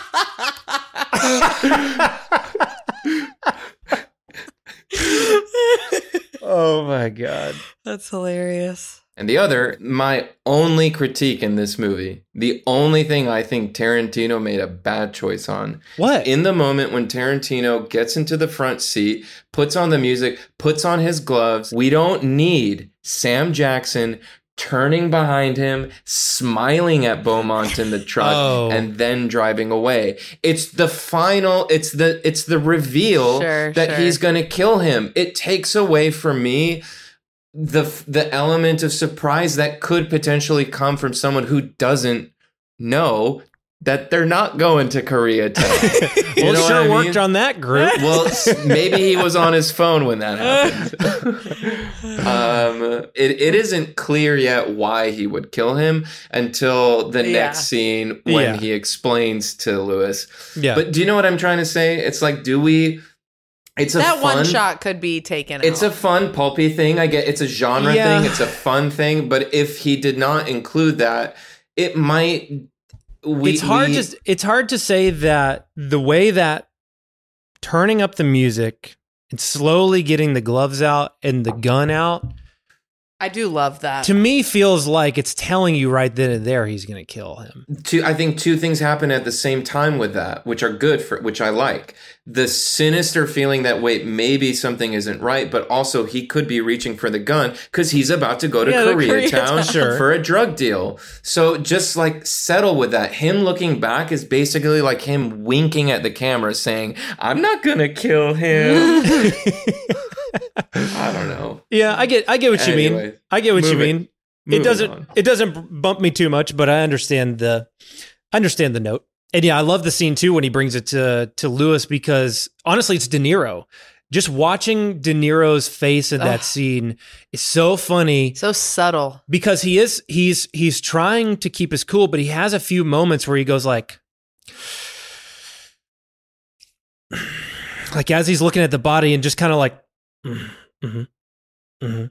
where it's like you can tell he's sort of like okay shit I'm in it shit now. i'm staring at a dead guy right here and he crosses his arms and he just kind of keeps looking back and forth at him and, it, and the way Samuel L. Jackson delivers all this too, with like a little bit of a smirk too. He's like, "You know It's where I am right now? I'm right outside. Why don't you come out Mhm. here right now?" And like, he's threatening in this scene and i think he's trying to For sure. threaten louis a little bit of like you know if you want in on this you got to be prepared to go all the way And then we I go would back say to our qu- queen. thank right? you, thank you for the offer. Thank you for the offer. I'm good. I'm gonna I'm sit Yeah. this one out. But good luck with what with what you're doing. I think and you're I'll be- done. parole I think you're officer's too not late. gonna like I think it's too late. You're Yeah. too late. If you say just got out no, of your ass is in there too. Yeah. But it's like, what else? gig. what does he have? And what's funny too, a little detail is, is that in the all the scenes leading up to this, Louis really looks like a fucking scrub. But then the next time you see Louis, now that he's kind of partnered with Ordell, Louis is is looking fly. He's got like his nice little button ups, and he's starting to dress a little bit more like Ordell. The next, and his hair's all slicked back, so you can tell Ordell like probably was like, "I'm going to buy you some clothes." you got to look a little bit nicer if you're going to be working on my team. you can't look like a pile of dirty clothes. So yeah, then we're then and that's like 25 minutes of the movie that we haven't been with Jackie, our star. But it's because we got to get to know who we're dealing with. We got to get to know our bad guy a little bit. So that's been Ordell's moment. So now we get back to Jackie, and immediately she's coming off of a plane. She gets stopped by two uh, ATF agents, played by Michael Keaton and Michael Bowen. Oh, People they would- are so good. People know Michael Bowen from Kill Bill as Buck, who came to fuck. That's how I know him. I was wondering. He pops up in a handful of Tarantino stuff. He's a pretty funny actor. He's so funny. Uh, and they they stop her. They check her purse. They find a shit ton of money that they clearly knew was going to be there. They take her in. They start questioning her. She's playing it cool. She's not saying who she's bringing this money to. But they also in that scene tell her like we know it's Ordell. Like Yeah. they it's set up that this is a bust for Ordell. For sure. That's like important. But then they find some coke, some cocaine that had that she didn't realize was in her bag. Cut to 99 years is such a long, long time. She goes to jail. That song that plays, that 99 years song, Long Time Woman, is Pam Grier. That's Pam Grier singing that song. What? Mhm. Wow. It's from the movie The Big Dollhouse, 1973. The judge in the sequence too is Sid Haig, who people might recognize from Rob Zombie's movies like The Devil's Rejects and uh, House of a Thousand Corpses. But he is also in Coffy and Foxy Brown. He was in a bunch of those Blaxploitation movies, and so uh, Sid Haig and Pam Grier go back a long ways. They're good friends. It was I a think nice she showed up on reunion. set and uh, saw him uh, in the judge role and gave a chuckle because she didn't know. he Started ragging on him. so Max has to go now bail her out. And this is where we get sort of our little love sequence where when he goes to bail her out, he sees her walking down the path. Take to the sky on a natural high. Just a great sequence. What I like about it too is like he's not pulling any gimmicks on it either. It's like it's not in slow motion. She looks like she's fresh out of jail, But it is love at first sight. but she looks awesome. And it's like it feels very mature. It's like a mature little grace note. It's nice. yeah, Wes Anderson was freaking out in the theater. He's like, "It should be slow. Yeah, oh, it should be 120 frames a second. Why isn't Nico s- singing a song?" Why isn't there a, a, a- a crowd of sailors walking behind her in the prison? Oh, Where's the luggage? No, she didn't have any luggage with her. No Louis Vuitton. Don't tell me the ATF took that too. It's like Wes Anderson's voice is becoming like William Friedkin. So then Ordell basically goes to do the same thing to her that he did to Beaumont. this is the I don't want to say best scene of the movie, but it is one of the best scenes of the whole movie. Starts with another fucking great needle drop too. Johnny Cash's Tennessee Stud. Ugh. I love that that Ordell is sitting there listening to a live rendition of a Johnny Cash song before he's going to go murder somebody. The guy's got eclectic tastes. Super tense. He's got his fucking killer gloves on. We know he's got that gun in his pocket. Jackie invites him in. He's walking through the house. He's playing this little game where she keeps turning on this lamp, this little standing lamp. And as he's talking, he keeps kind of slowly creeping over and like dimming it down to make the lights go low. I like the sound effect for that. It's not. It's creepy. Yeah, little Yeah. electrical sound. That's an IKEA lamp. Tarantino actually talked about it in an interview. He said that that at the time in 1997, that lamp was in everybody's apartment. He was like, everybody had that fucking IKEA lamp. And he was like, when I was talking to the set dresser about what should be in Jackie's apartment and what kind of lamp we should use for this thing, he was like, I had to be that lamp because Jackie would have had that lamp because everybody had that lamp. That was good. That was a good Tarantino impression. It makes me hate him so much. Um, and yeah, he's like basically asking her, like, "Did you tell the cops about me?" And she's like, "I didn't," which she's not lying. She didn't tell him. And he does a cool little uh, De Palma split screen here. He gets a little playful in this sequence where, as Sam is slowly creeping up on her, uh, two silhouettes in the dark.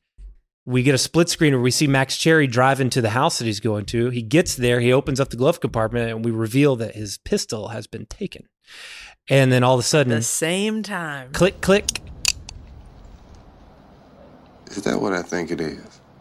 What do you think it is? I think it's a gun pressed up against my dick. well, you thought right. Now take your hands from around my throat, nigga.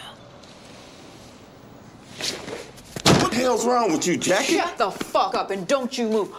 Oh, what is this? What the fuck is hey, this, hey, huh? hey, hey, now that ain't got nothing to do with you. I carry that all the time. You've been talking to them police too much. Oh, the police didn't try and strangle my ass. Oh, come on, girl. You know I was just playing with oh, you. well, I ain't playing with you. I'ma unload both of these motherfuckers if you don't do what I tell you to do. You understand what I'm saying? Jackie, stop acting crazy. Do you understand what the fuck I'm yeah, saying? woman, damn. Now sit your ass down on that sofa. See? And she sits his ass down and he listens. And she tells him, I'm going to make a deal with your ass because I know you came here to fucking kill me. But here's the thing I'm the only one who can help you get your money from Mexico. And I will do it. But you got to give me part of it. And if I end up getting arrested, you got to give me even more money. And then we're, we're then we're clear. He agrees. Little do we know, Jackie is planning on playing everybody. A She's got double- a plans to play double cross. A little double cross. She's smart. A complicated double cross, but a good Mhm. one. A Mhm. great one. Mhm. Then we get a great scene where Max Cherry comes to get his gun back. And they have this really beautiful conversation about the sort of existential crisis of being in your mid to late 40s. I love this is really feels like my dad here. too. This, this whole scene makes me think of my dad. Majorly. Max, how do you feel about getting old?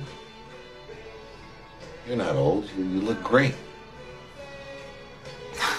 No, I'm asking you, how do you feel about getting old? I mean, doesn't it bother you? It's not really something I think about. Really? Oh, I, I guess I got a little sensitive about my hair a few years ago. It started falling out, so, you know, I did something about it. How'd you feel about that? I feel fine with it. Otherwise, I wouldn't have done it. I did it to feel better about myself, and, you know, I do. I look in the mirror, looks like me. Yeah, but it's different for men. You know, I can't really feel too sorry for you in this department. I'd bet that except for possibly an afro, you look exactly the way you did at 29.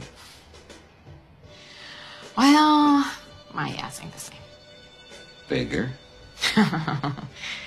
yeah. Ain't nothing wrong with that. It's the ro- most romantic scene in the movie to me, even more so than their final Sure, kiss at the end of the movie.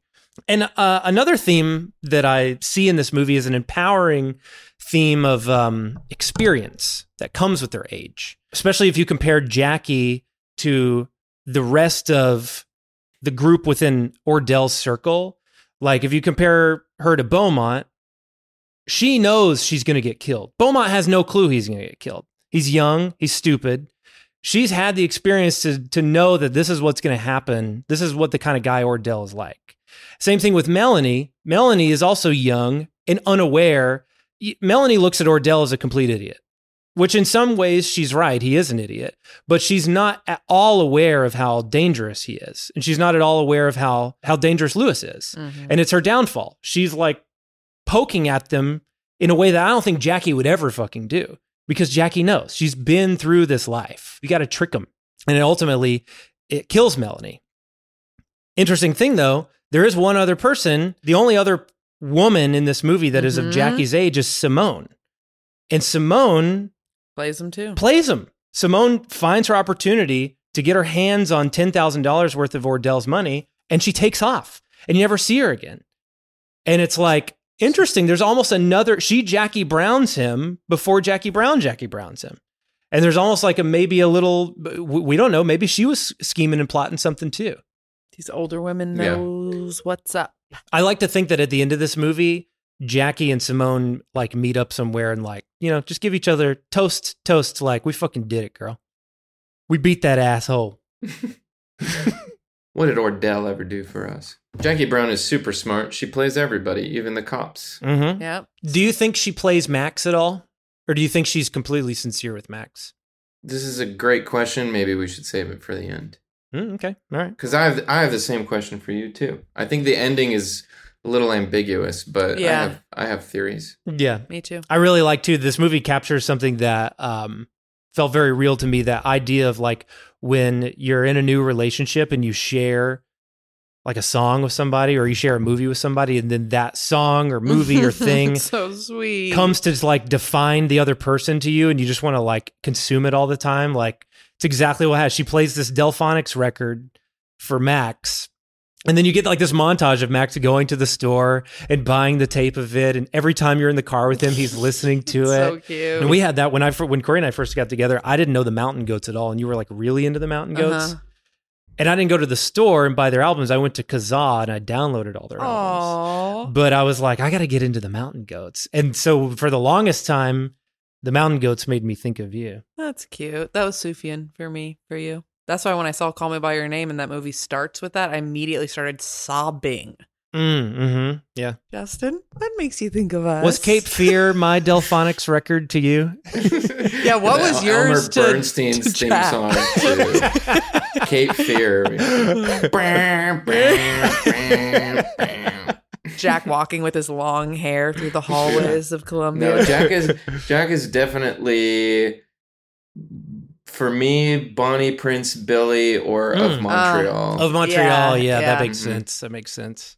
Oh, you know who else And- is for me? Jack is the guy, the um, Bonnie Prince Billy for sure. That was a great one. Man, I got to listen to him again. I used to be Yeah, so you were about obsessed. Bonnie Prince and Billy. the guy who's the drummer in the band, uh, Red Hot Chili Peppers, or Well, he's not the drummer. John Frusciante? John Frusciante. Yeah, the lead guitarist. Yeah, yeah, he's the other one who remind Mhm. that that is so Jack. Yeah, I would Mhm. say John Frusciante or Sufjan Stevens, but I was so into them before I met Jack Yeah, that I yeah. don't.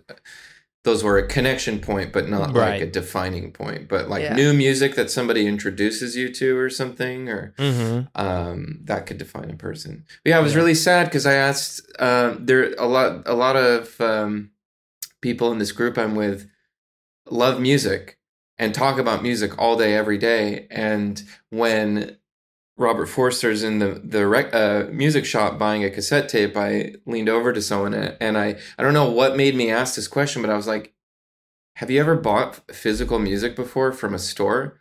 And he said Oh. no. And I couldn't believe it. I was like, I guess that makes sense when you grow up with Spotify.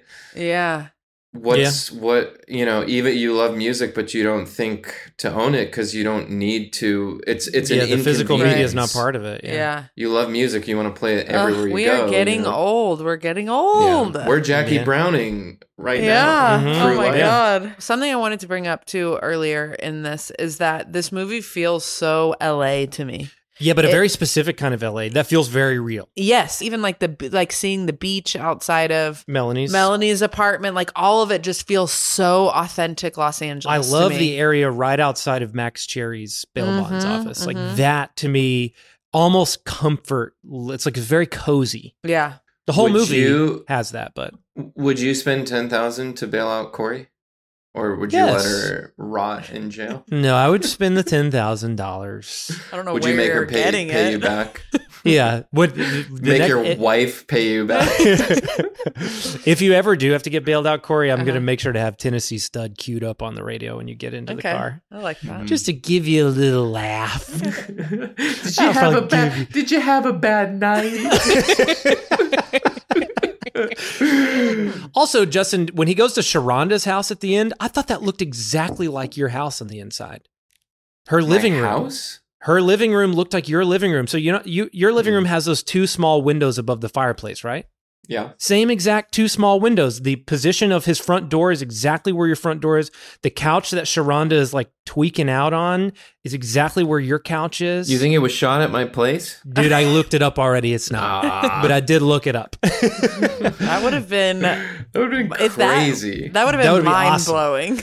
Unless it's the interior, because when they come out of the outside Yeah, of the it, it's- outside it's, doesn't. not your place. Right. Um, but maybe they shot a different interior Mhm. and it could be your place.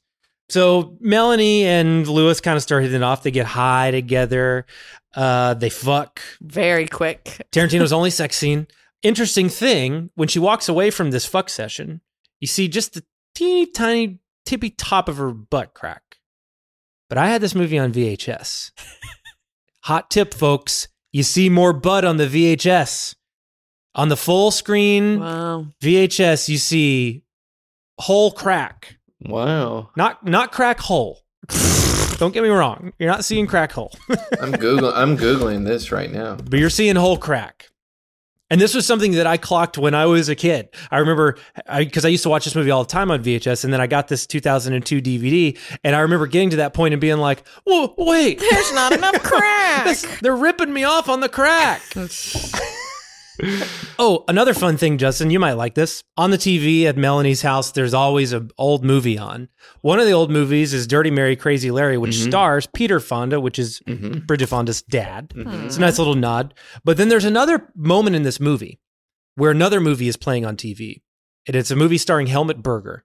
And it's called Beast with a Gun. Mhm. I've never seen Beast with a Gun, but every time I watch this movie and that scene plays, the song that is playing from the movie is so cool sounding to me that I always end up looking it up. I've probably done this 10 times in my life where I get to the scene of the movie and I'm like, damn, that song fucking rips. And then I go and I like do a deep dive to try to figure out what the song is. You want to hear it? Yeah. This is the theme from Beast with a Gun.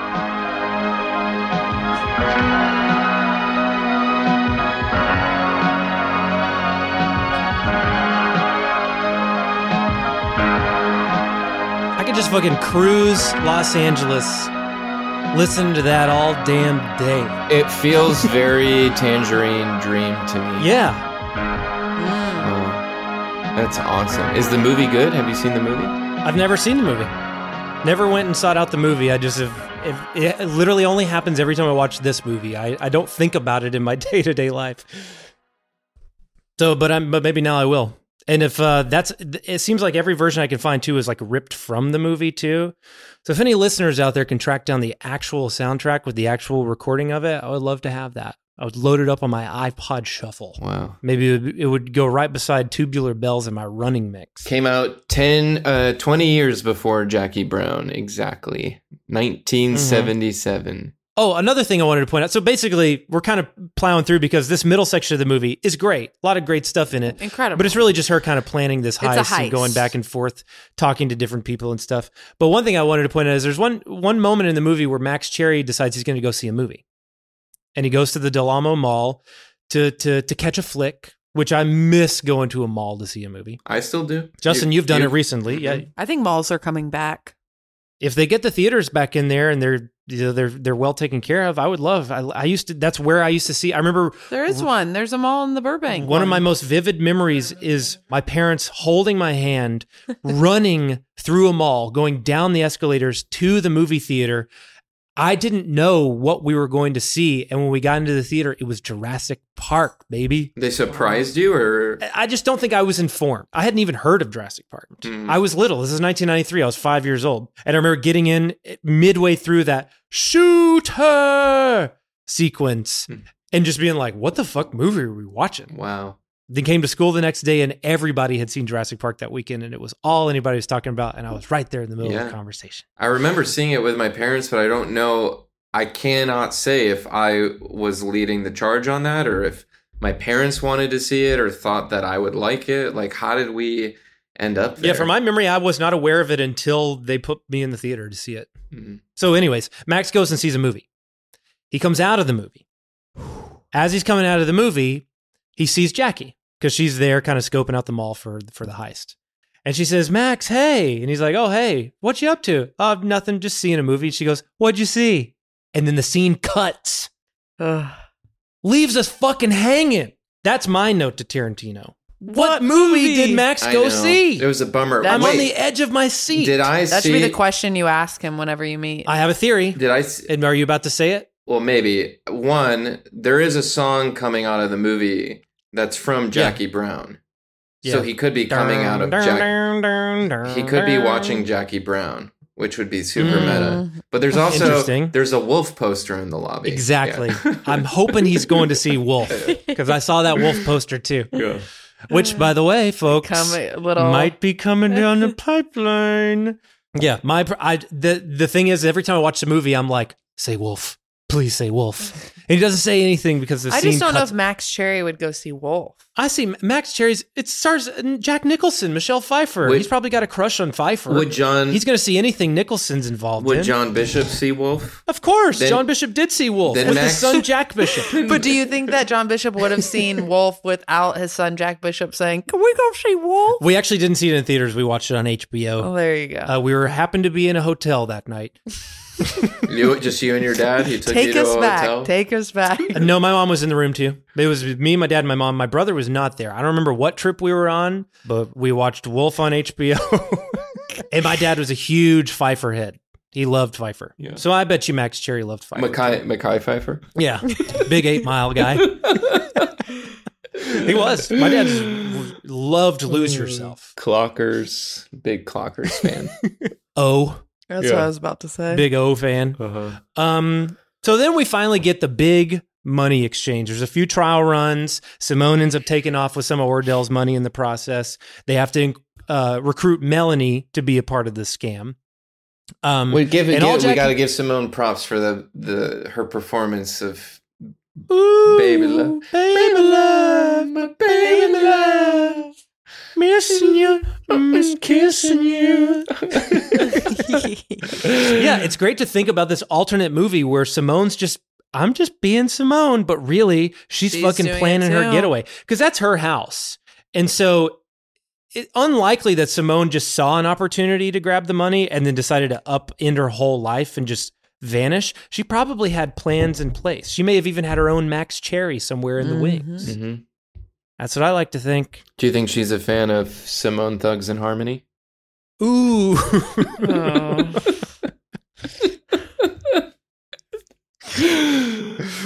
Uh, you think she likes the movie Simone Birch? I'm sorry. oh my god. Um, so the plan is that Ordell thinks Jackie's coming in from Mexico with his $500,000 in her purse. She's going to go to the mall. She's going to slip that into a, a Billingsley bag and leave it there for Melanie to come pick it up. What the ATF, Michael Keaton, thinks is that that's also happening. and he's planning on busting them when they come out with the money. So this sequence is cool. You know, people were expecting Tarantino to do his uh, nonlinear playing around because he'd done it in Pulp Fiction, he had done it in Reservoir Dogs, and people were sort of surprised that this movie is relatively straightforward when it comes to the way it doles out its narrative. But this is kind of where he starts to play with it because we get to see this money exchange three times or four times. Three times. Three right? times, yep. three different times in kind of like a Rashomon style, where we see it from three different perspectives of what's happening. And basically, what ends up happening is that Jackie, while on the plane to Mexico, switches all the money into a different thing, fills the Billingsley bag full of pulp fiction, bunch of little pulp novels, puts just enough marked bills on top of it so that they would be culpable for it. And uh, when Melanie comes in to get the bags, she gives her basically a bag full of books with maybe like $50,000 on Mhm. it. And she puts a little cherry on top for her, which I think is a true act of solidarity. It ends up working out in her favor. It does. To, but I think it's actually Jackie Brown being like, hey, girl to girl. Yeah. I know what you're going through. You through. mean like This you don't you. don't think Jackie is like setting her up as part? Uh-uh. yeah. Nope. I think that just happened It to work happened out to work because she doesn't. Yeah. She doesn't know Melanie's going to die. Yeah, because it ends Uh, up corroborating her story. later. Exactly. We, uh, we brushed Yep. over a funny little grace note when uh, Michael Keaton's reading into the voice memo and he's describing the bag and he says the bag is white. Oh, yeah. and everyone's like purple. Bag the bag's purple. But- or sorry, no, he says the bag is purple. They say the bag is white. He's like, fine, white with purple lettering. Just a stupid, Beautiful woman. just a Yeah. beautiful woman up front. yeah, I like it. Everybody's so natural. That that's the other thing too. Is like this is Tarantino dialogue without feeling too Mhm. play like. You know, sometimes Tarantino dialogue, while good, can sound a little bit like a play. This doesn't. This sounds real people talking, just really funny, witty people, basically. Um, Did it gross you out when Michael Keaton was eating chewing gum or eat. What was he eating? with the fork at the restaurant, and he keeps jamming? Oh, it, yeah. jamming the fork Yeah. in his mouth, and you hear the fork. And you hear the little scraping scrape. against Gross. his teeth. All I can think about in that scene, no joke, is how much I love A1 steak sauce. Because he puts some A1 on the steak, and every time he does it, I'm like, that's going to be a good bite. Ugh. Hate A1. You do? sauce. Yeah. Oh, I, I don't- love it. I don't like it.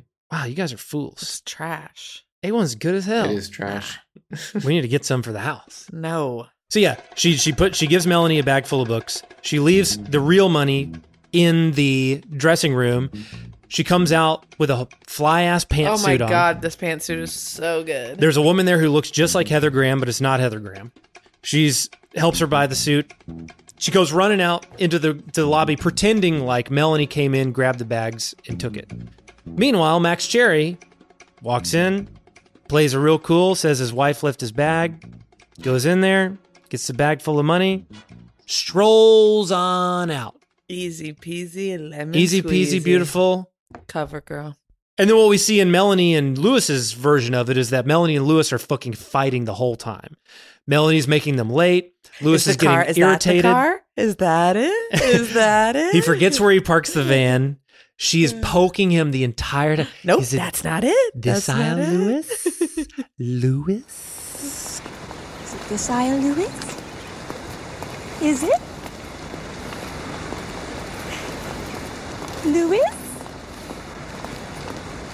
Louis?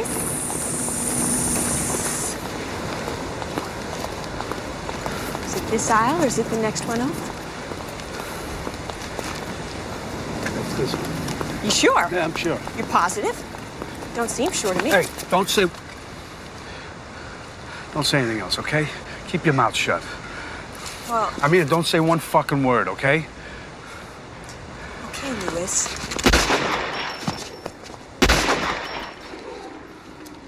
Turns around, just shoots her in the gut, flies off frame. A lot of the Ugh. kills are off frame in this Shoots movie. her- That's the other shoots thing. her twice. Uh, the way she, Yeah. and th- again, we've brought this up many times before. I'm a fan of violence happening off screen because I don't. It's not that I don't want to see it, but I think it's often more effective when you don't. I don't need the camera to turn around and show me her getting blasted in Yeah. the in the uh, chest and the stomach for me to feel the way she just goes off screen from behind Mhm. and we never see her again is awful. It's just Mm-hmm. shocking. It's shocking. You know what d- just occurred to me as you were saying that, and I was thinking about all the deaths in this movie, save for the very end, not including Ordell's death, but Beaumont, Melanie, and Louis. All three of those deaths happen at the end of a long take. So with Melanie, it's like an extended Steadicam shot where they're walking behind them and they have this whole little back and forth but before he then shoots her off the frame. And it's really shocking and very memorable. Louis's death is the same thing. It's like this long extended two shot from behind the front seat of the car. And then Sam Jackson pulls the trigger and the blood splats on the window, but it's after sort of a long, probably like minute and a half dialogue scene. And Beaumont is that long extended crane shot Right. that ends in his death. There's something about that. It's not, these deaths aren't happening in like a cutty scene. They're happening in these sort of like slow, extended takes that make them so um, visceral Yeah. and memorable, even though you're not seeing much. It's effective. It's cool.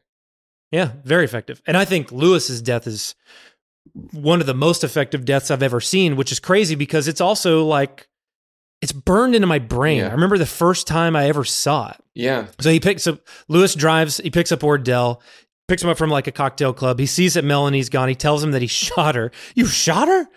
Eh, she was getting on my nerves. And he's like, uh, if you had to, I guess, but like, well, the last thing we want is that bitch surviving on us. Anybody but that bitch. And then he opens up the bag and he sees it is filled with books and he's like, what the fuck? He realizes it's Jackie Brown. Louis tells him, oh shit, now that you mentioned that, I did see Max Cherry. And this just pisses Ordell off. He's like, you saw Max Cherry at the mall when we're doing this thing and you didn't think nothing of it?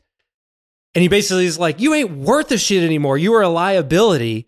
And shoots him and the blood splatters onto the windshield of this van. Mm. And it's like the image of that scene has been burned into my brain since the first day I saw it. There's mm-hmm. something so brilliant about the way he shoots it and the way he depicts it that's like so memorable. Well, he it's the way he shoots it. It's the fact. It's like why I feel like that scene in Hereditary at the end that everyone talks about is so much more effective because it's not just it's not what Ari Aster's doing. It's that it's he's doing it to Toni Collette.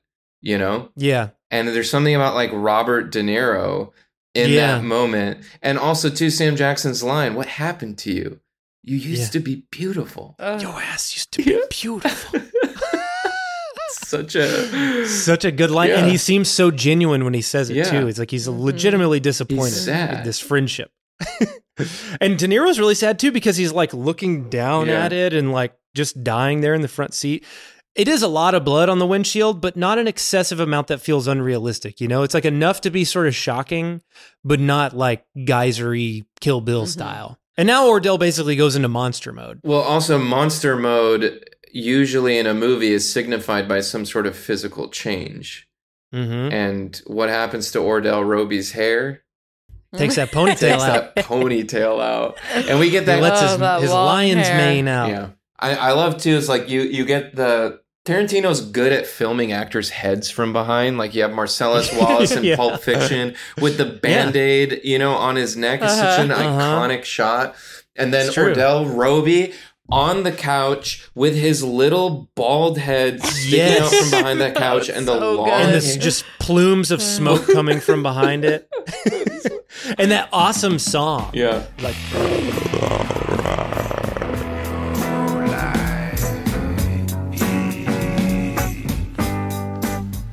awesome. Yeah, it's good. We gotta. Get, I think if we steal anything from Tarantino, it's shooting, it's shooting a villain from behind, and and Mhm. showcasing the back of their head in a way that no one has done before.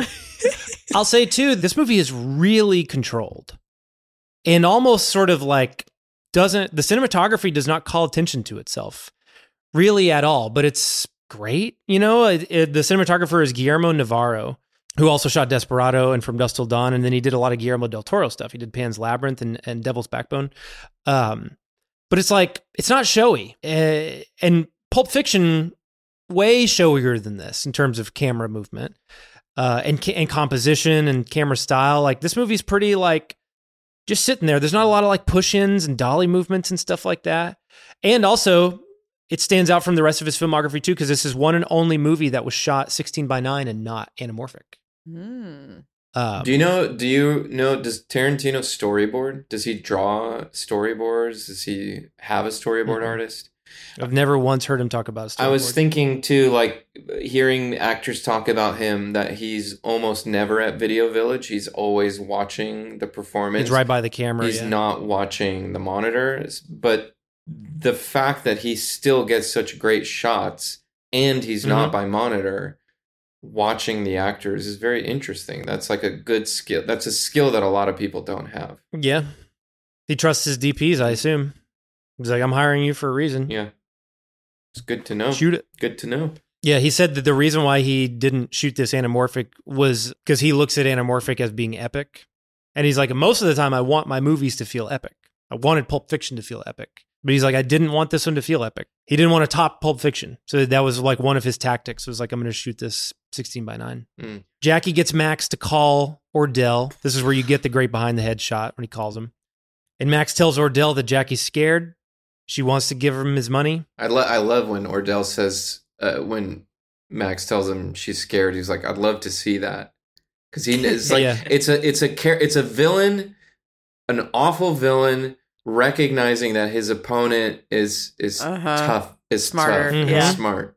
I like it. Yeah. It's interesting too because the two people she's playing, she's using fear for both. Um, because this actually may not be in the real movie, but did you see the deleted scene where she's telling Max the plan Yeah, for this? I did. And she tells him, you know, wh- what did you tell uh, Ray, the ATF agent? And she said, I told him I was scared. And it's probably juiced up Ray. Like, oh, Jackie's scared. I got to come in and save her. Mhm. And they're telling Ordell that she's scared because it's juicing up Ordell. Like, oh, fuck yeah, I got her scared. She's using her fear to trick these stupid assholes. Yeah.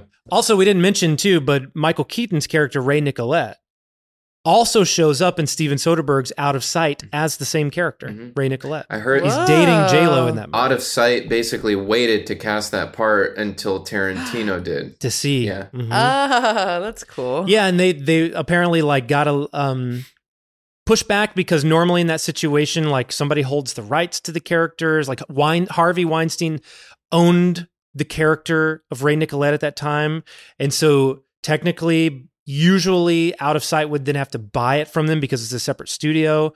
But Tarantino stepped in and he was like, "No, no, no, no, no. We're me and Steven Soderbergh. We're doing this for fun. We're doing this because it's cool to do in the cinematic universes do not charge them for it like this isn't about making money this is about doing something that's never been done before Yeah. and they got released in the same year i think maybe out of sight was 98 Mhm. but kind of fun same character. Is character that pops movie in worth revisiting? i used to love it i haven't watched it in probably a decade but i used to watch loved it, a it as a kid Yeah. it was the movie that got me into soderbergh Yeah. because that's the one with George Clooney, right? Mhm. Yeah. Sexy. Max comes over, super funny scene. Why the hell are you knocking on the door like the damn police? He's like, I thought you might be asleep. He's like, if you don't watch yourself, you're the one who's going to be asleep Forever. So fucking funny. Uh, they get in the car, and um, this is just a funny moment that also makes me think of my dad. They get in the car. Sam Jackson's just like, I'm going to drive. He turns on the engine. Delfonics starts playing. He turns and looks at Max and he goes, I didn't know you liked the Delfonics. Max just goes, they're pretty good. exactly what my dad would Yeah. say. I know in that situation, that is 100% exactly what my dad would say.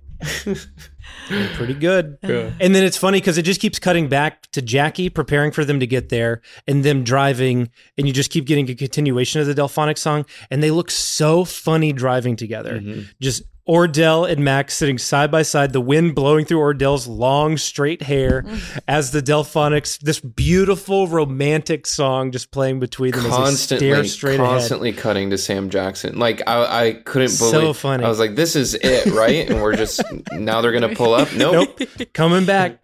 You basically get the whole song in the journey. And I love this final climax moment. It reminds me of the climax of Sling Blade in that it's super quick.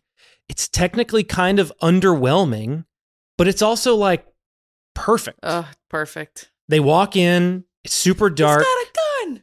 He's like, Hey, Jackie, why are you sitting in here in the dark? And then this door opens and Michael Keaton steps out. It's the only light in the scene. Ugh. And yeah, she goes, Ray's got a gun.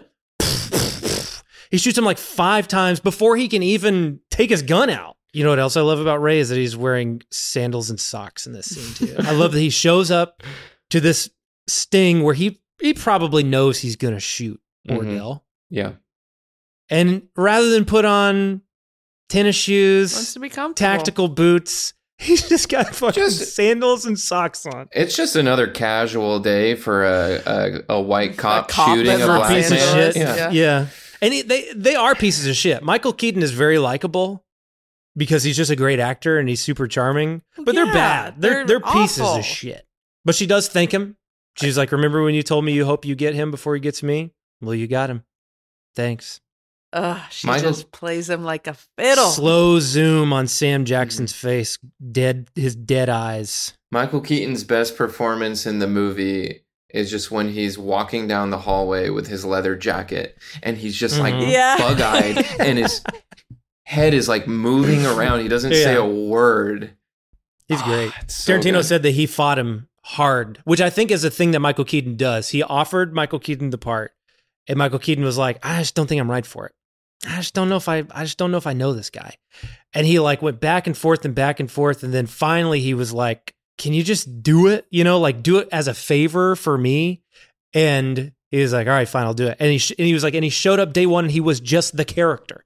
He had no trouble getting into it. He just like course. he was putting me through the ringer. He just wanted like- his ego stroked. That's what I'm I think sure. too. Because I think I've heard this story before from other movies where it's like that's Michael Keaton's thing. He pushes back and pushes back and pushes back, and it is almost maybe like he needs his ego stroked. A Is little Michael Keaton a good guy in real life? Do we know? From what I hear, Yeah, I've I've um like served him several times Mm. before throughout my life, and he has always been very nice, tipped really well. He was a Pittsburgh guy and really loved Phil because Phil has that big tattoo of some Pitts penguin. um, Mario Lemieux. yeah, um, on his arm, and they had big conversations. He always tipped really, really well. Hmm. I, I, that He did have that day, but- scandal where he like killed all of his clones. Oh my god! Multiplicity. It's a movie, Jack.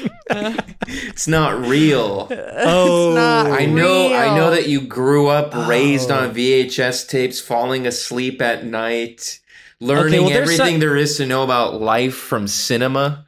I thought I heard he had some other scandal where he was like juicing beetles or something. Oh my god, God.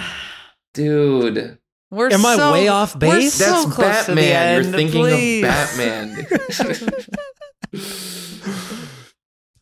No, you're trying to think of another one. I can see I you. am. Uh, You must let it I go. think there was something No. to do Isn't there one where he had bird flu? Oh yeah, that was Jack Frost. Guys, That was Jack Frost. please. Um, final scene. Three days later, Jackie goes to say goodbye to Max. She tells him she's going to go to Spain, probably Madrid. I hear they don't eat dinner till midnight. That was good. That was good. The your Max Cherry right there. That was your best one yet. Want to go? And of course, he's like, turns her down. Ugh. She asks him, "Are you scared of me?" And he goes, "Hmm, "A little bit." She stands up, walks over to him, and they fucking kiss, and it's good. Mm-hmm. It is It's a good kiss. It's good. She gets some lipstick on his lips. Yeah. Mhm. And again, no music, no slow motion, just a nice tight shot of two middle aged people giving a nice kiss. I love it. She says, I'll send you a postcard. They kiss again. They kiss one more time. It's like when they go in for that second kiss, I'm like, damn. and then she gets in the car and goes. And honestly, my opinion, He should have gone. she's too cool. Yeah. She's too cool for him. Yeah. For it's a great fling. They they used each other This for is what like they the needed. greatest moment of his life, and it just let it live as a perfect. It'll be the best memory, but I'm glad he didn't go because how sad would it be if it's like they start dating and then it's like they break up and Yeah. she's like, this guy's a fucking loser. she's fucking too cool, but Yeah. uh, great, great little fling they had, you know. Yeah. Yeah. Um, he got to be the hero. And to return to the question, I can't see any moment in the movie where she's not completely transparent with Max. Yeah, I don't think that she plays him. Outside of stealing his gun in that very first scene, I, I think They're true partners. I think it feels is like. it is a true partner, and I and I believe her when she asks him if he wants to go. Yeah, she tries to offer him more money. Mhm. He yeah, she wants he- him to take more. He doesn't take the full amount that w- that maybe Exactly what my dad would do. Yeah. I know, exactly what my I dad would do. know. I I think Jackie is a person who is very smart and knows what she wants and gets what she wants. And I, but I believe her when she says, "I didn't play you, Max," and I think everything is genuine. But at the same time, I do think she's fine. Like she's fine without him. She doesn't. Yeah. Oh, for she's sure. not. Oh, she uh, yeah, she doesn't need. She I think she knew she knew he was going to be able to help her. He was like the perfect partner for her in this scenario. And so I guess played him I guess a bit into that, but he knew everything. Like yeah, she never lies to him. Yeah. She never lies Play to him. playing sounds very like negative. Like she Yeah. like the the last shot of her driving in the car is not sinister. It's positive and hopeful and beautiful. And so I think, you know, a lot of times in life we have these like great moments with people and then it's over. It doesn't have to be more than what it is. So I think Yeah. she had a chapter with Max Cherry Mhm. and the chapter is over and she's moving on with her life. I think Jack we see Jackie Brown code switch a lot in the movie. She speaks very differently to Max Cherry than she does to the Mhm, police than she mhm. does to uh to Ordell. And so I do think with that comes a little bit of uh, a performance, but I don't think that that performance uh, diminishes that she might have felt something for him, a Mhm. little spark. But yeah, I don't think But it's it was like survival. true- She not knows what to true do. love She knows anything. how to survive. There's a hilarious scene earlier when I think it's the second time Ordell goes to uh, Max Cherry's office. Mhm. And Max Cherry comes out of the bathroom, and Sam Jackson goes, "Ah, ah, ah, you didn't wash your hands." Yeah. and he doesn't say anything, and he just sits right down. And at the end of the movie, when Jackie Brown shows up at his office, he's coming out of the bathroom. yeah. You hear the toilet flush, and you Oh. see him doing this. So there's a theory o- online that that's his character arc that he learns to wash his hands. I love that so Oh, much. That's pretty funny. he didn't have a reason to wash his hands before, but now he does. Right, yeah. And then, yeah, we get our final moment where she's in the car. Ugh. It's a bookend, basically. We start the movie with Ac- Across 110th Street. We end the movie with Across 110th Street. The only Chills. difference here is that she's got her hands on the wheel. Mm-hmm. The opening scene, she's standing on the moving platform. Something's driving her, and now she's Yeah. driving. now Yeah. she's behind the wheel. And It's so she's perfect. She's singing this time. Yeah. So you can the song is about somebody doing what they can to survive. So at the beginning of the movie, that song is about her. At the end of the movie, she's telling the story. She's singing the song. Stunning.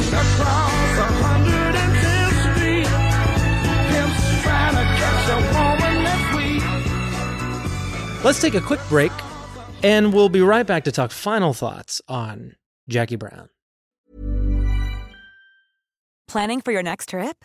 Elevate your travel style with Quince. Quince has all the jet setting essentials you'll want for your next getaway, like European linen, premium luggage options, buttery soft Italian leather bags, and so much more. And is all priced at 50 to 80% less than similar brands.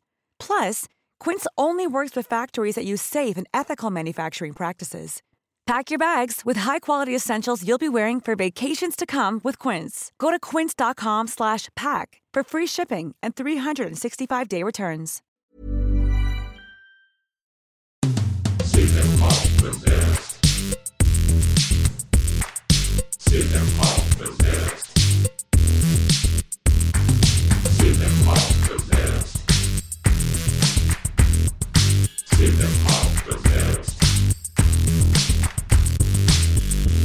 Welcome back to Cinema Possessed, and we are talking 1997's Jackie Brown. Corey, starting with you. You guys, I said it from the moment we started this podcast, and I'm ending the same way. A bookend, some might say. This is a perfect movie to me. This is my favorite movie. It's hard. It's hard when people ask you what what's what's your favorite movie. It ain't hard for me. It is Quentin Tarantino's Jackie Brown. This has I've already said it, but it has everything. It has romance, it has heist, it has comedy, it has drama, it has suspense, it has a little bit of horror. It's got it all, baby. It's it's so well done. It- the feeling that I get when I watch older like 80s and 90s romantic comedies is a feeling that like those those types of movies meant so much to me growing up and I was always I'm always searching for that feeling in a movie of like the when Harry met Sally's or you know something that you find like in a romantic comedy. I get that same feeling watching a movie like Jackie Brown, which is not a romantic comedy, but it has those feel good elements that I am searching for when I'm watching a movie. And I don't know if that makes sense, but it does give me that same a bit of nostalgia, a bit of a I don't know. It just it just hits all of the things I want. It's a warm, cozy It's a- feeling. yes, it's a warm, cozy feeling, and it's so funny to say a Quentin Tarantino film gives me a warm, cozy feeling, but that is what Jackie Brown does, and I cannot recommend this film enough. And if you're one of those people who thinks that this movie is boring because it's too slow, we don't relate. And that's all I gotta say. Amen. Preach it. Justin? Any final thoughts? It's not my favorite movie of all time, but it's certainly up there, and it's definitely number one Tarantino movie, possibly tied with Kill Bill. They're they're such such Mhm. different things for me. Which is I great. Kill- It's great to have two Yeah. different ones. hmm And I, I do I do like the new phase of Tarantino. I call it the uh, rewriting history genre Yeah. that he started with Inglourious Basterds, and he does it with Django, and he does it to a degree with Once Upon a Time in Hollywood. And it's a really fun and exciting thing to see. We don't get to see that in cinema often. But, you know, we have no business telling a filmmaker what to do. Do whatever the fuck you want to do. Wes Anderson, I don't like what you're doing, but I am inspired by your commitment to doing the same damn thing over and over and over again. It works for you, works for a lot of other people. But um, yeah, Jackie Brown is just a great part of the Tarantino canon that I I am hearing more people talk about how that might be their favorite Tarantino movie. I, I don't know if it's underrated anymore. I'm just because It's had a so many people, and I do think it's one that when when I frequently have conversations with people about Tarantino, his possible behavior that that we're we don't have the full picture on yet. He's not canceled, but he's in this like weird zone. But he's he's prolific. He has so much power. He's not even close to being canceled. Um, there's some haze around Tarantino that you have a conversation around him as if he was like Michael Jackson or Woody Allen or Roman Polanski, but it, it's a it's an interesting conversation to me. But when I have those with people and Jackie Brown comes up, they light up. They get excited. The Mm. tone changes. It just feels like a space where he does all the things right. And I get that he's a white man and I get all those things and this he's not exactly telling a story that um, is part of his uh, experience, but he tells a damn good story and that's that's hard to He ain't had the experience of any of his movies. right. I'm, I'm pretty sure he fought in World War II. I don't know. The movie is appropriately paced. It's perfectly paced. It does what I wish more movies that were based on books did, which is let go of the plot and just let us breathe in the world and the characters. And for Tarantino to recognize that and appreciate that and value it so much that he does it for the first hour, hour and a half of the movie is really exciting and I wish Mhm. I wish more movies did that. I don't want every movie to feel like it has to do all the movie things that Yeah. Hollywood's been doing for so long. Tarantino does all the Hollywood shit really well, better than anyone else, but we get that after we get a pretty compelling, pretty beautiful, pretty well-paced Mhm. open o- open introduction to what could have been boring. I don't particularly care for double crossing and heists and all that stuff. So he he he woos me Yeah. and then and then he gets into exposition and all that stuff. So yeah, I think it's brilliant. Yeah. All you have to do is compare this movie to the other Elmore Leonard adaptations that are of a similar style and characters, like Out of Sight, like Get Shorty. They have their charms, but they are n- just like far and away not as good. It's that confidence and that boldness that Tarantino has always had from Reservoir Dogs. He will luxuriate in conversation for as long as he wants to. He's not caring, he's never cared about plot. And that's the joy. That's why he's a special filmmaker, is because he's never felt like he was tied to that stuff. And he loves characters.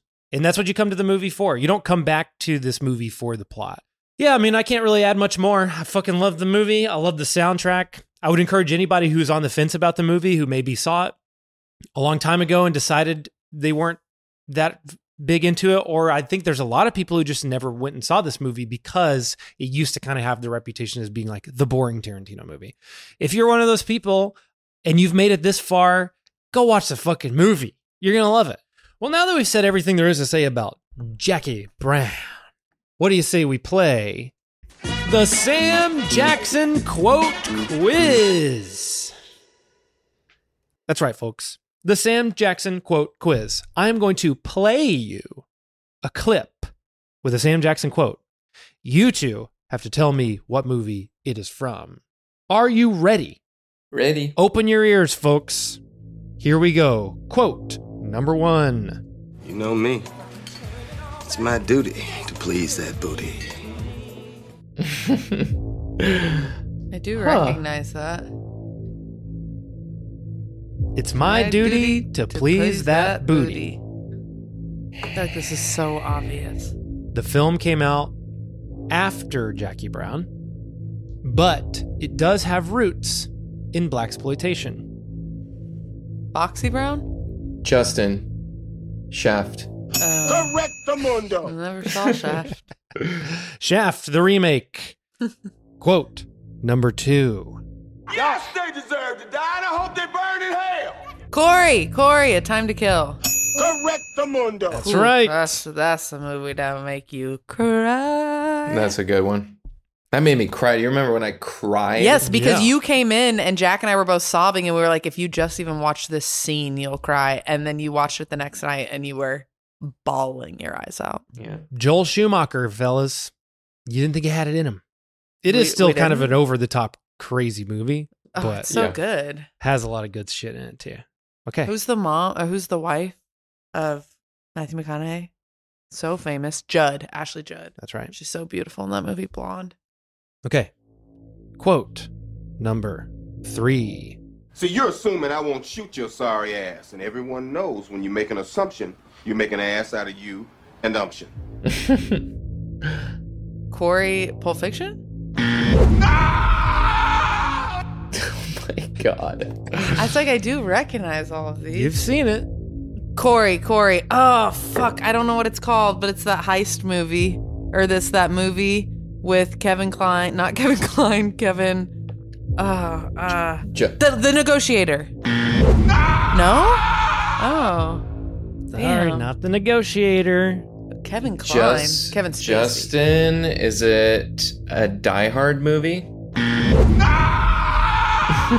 Damn. Okay, we've done I enough know. I got no no clue. Moving on.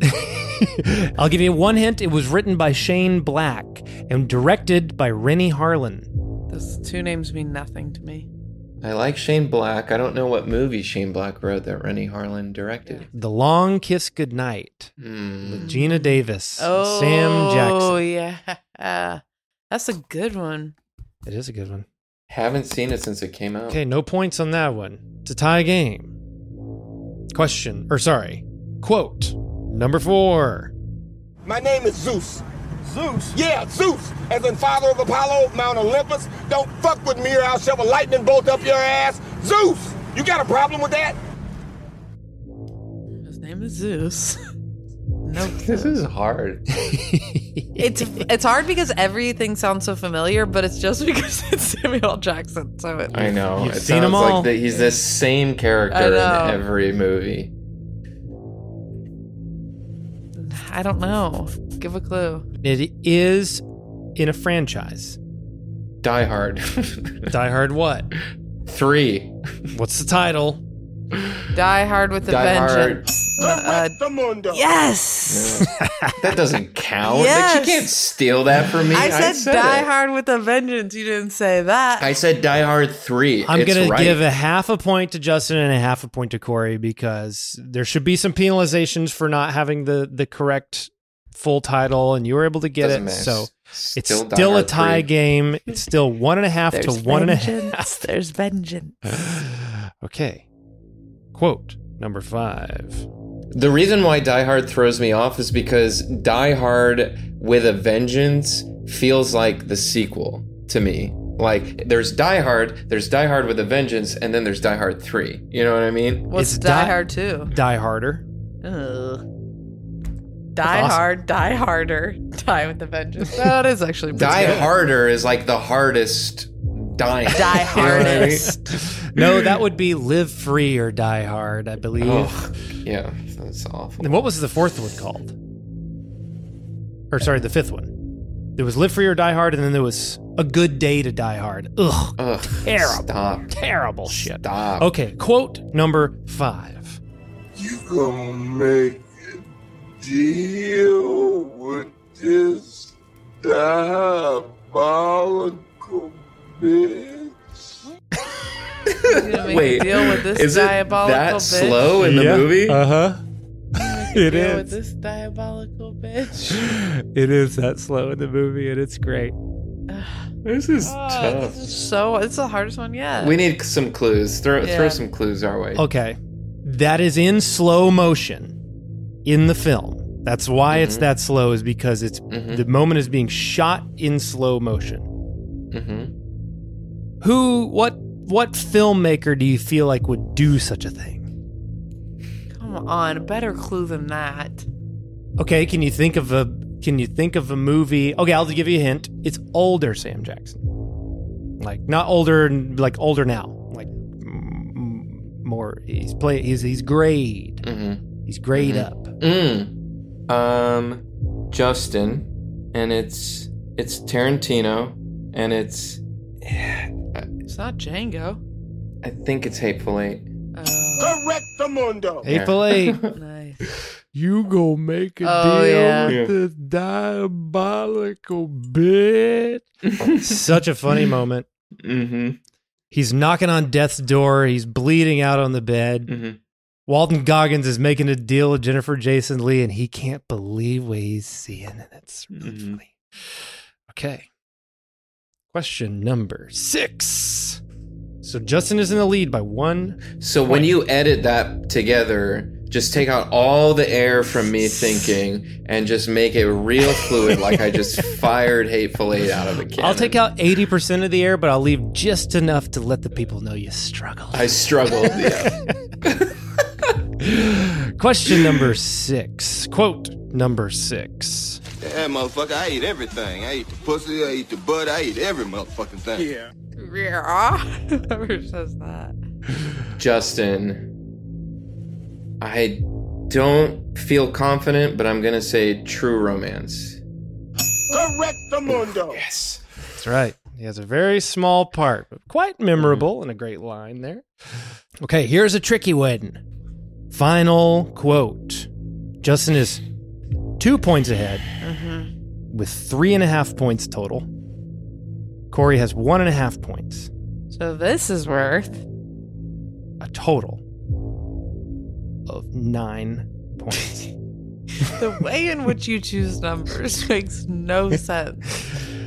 Okay, final quote. Here we go. Everybody strap in. I'm about to open some fucking Justin. windows. Snakes on a plane?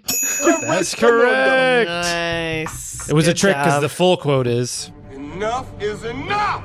I have had it with these motherfucking snakes on this motherfucking plane.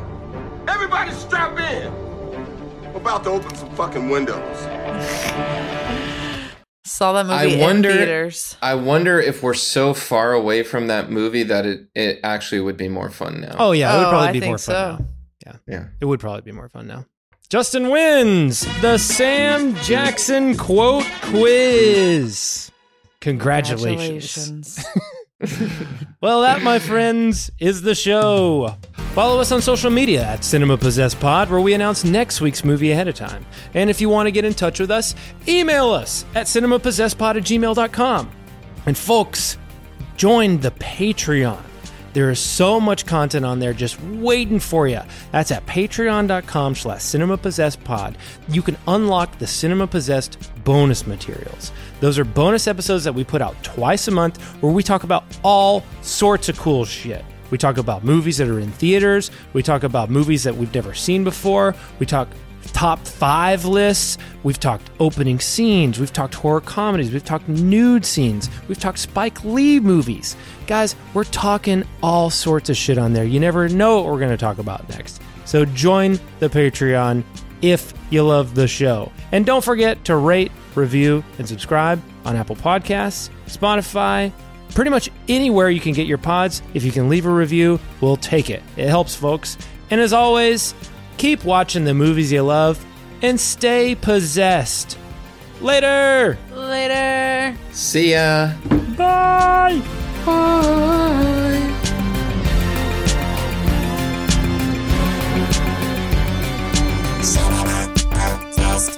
This is cinema.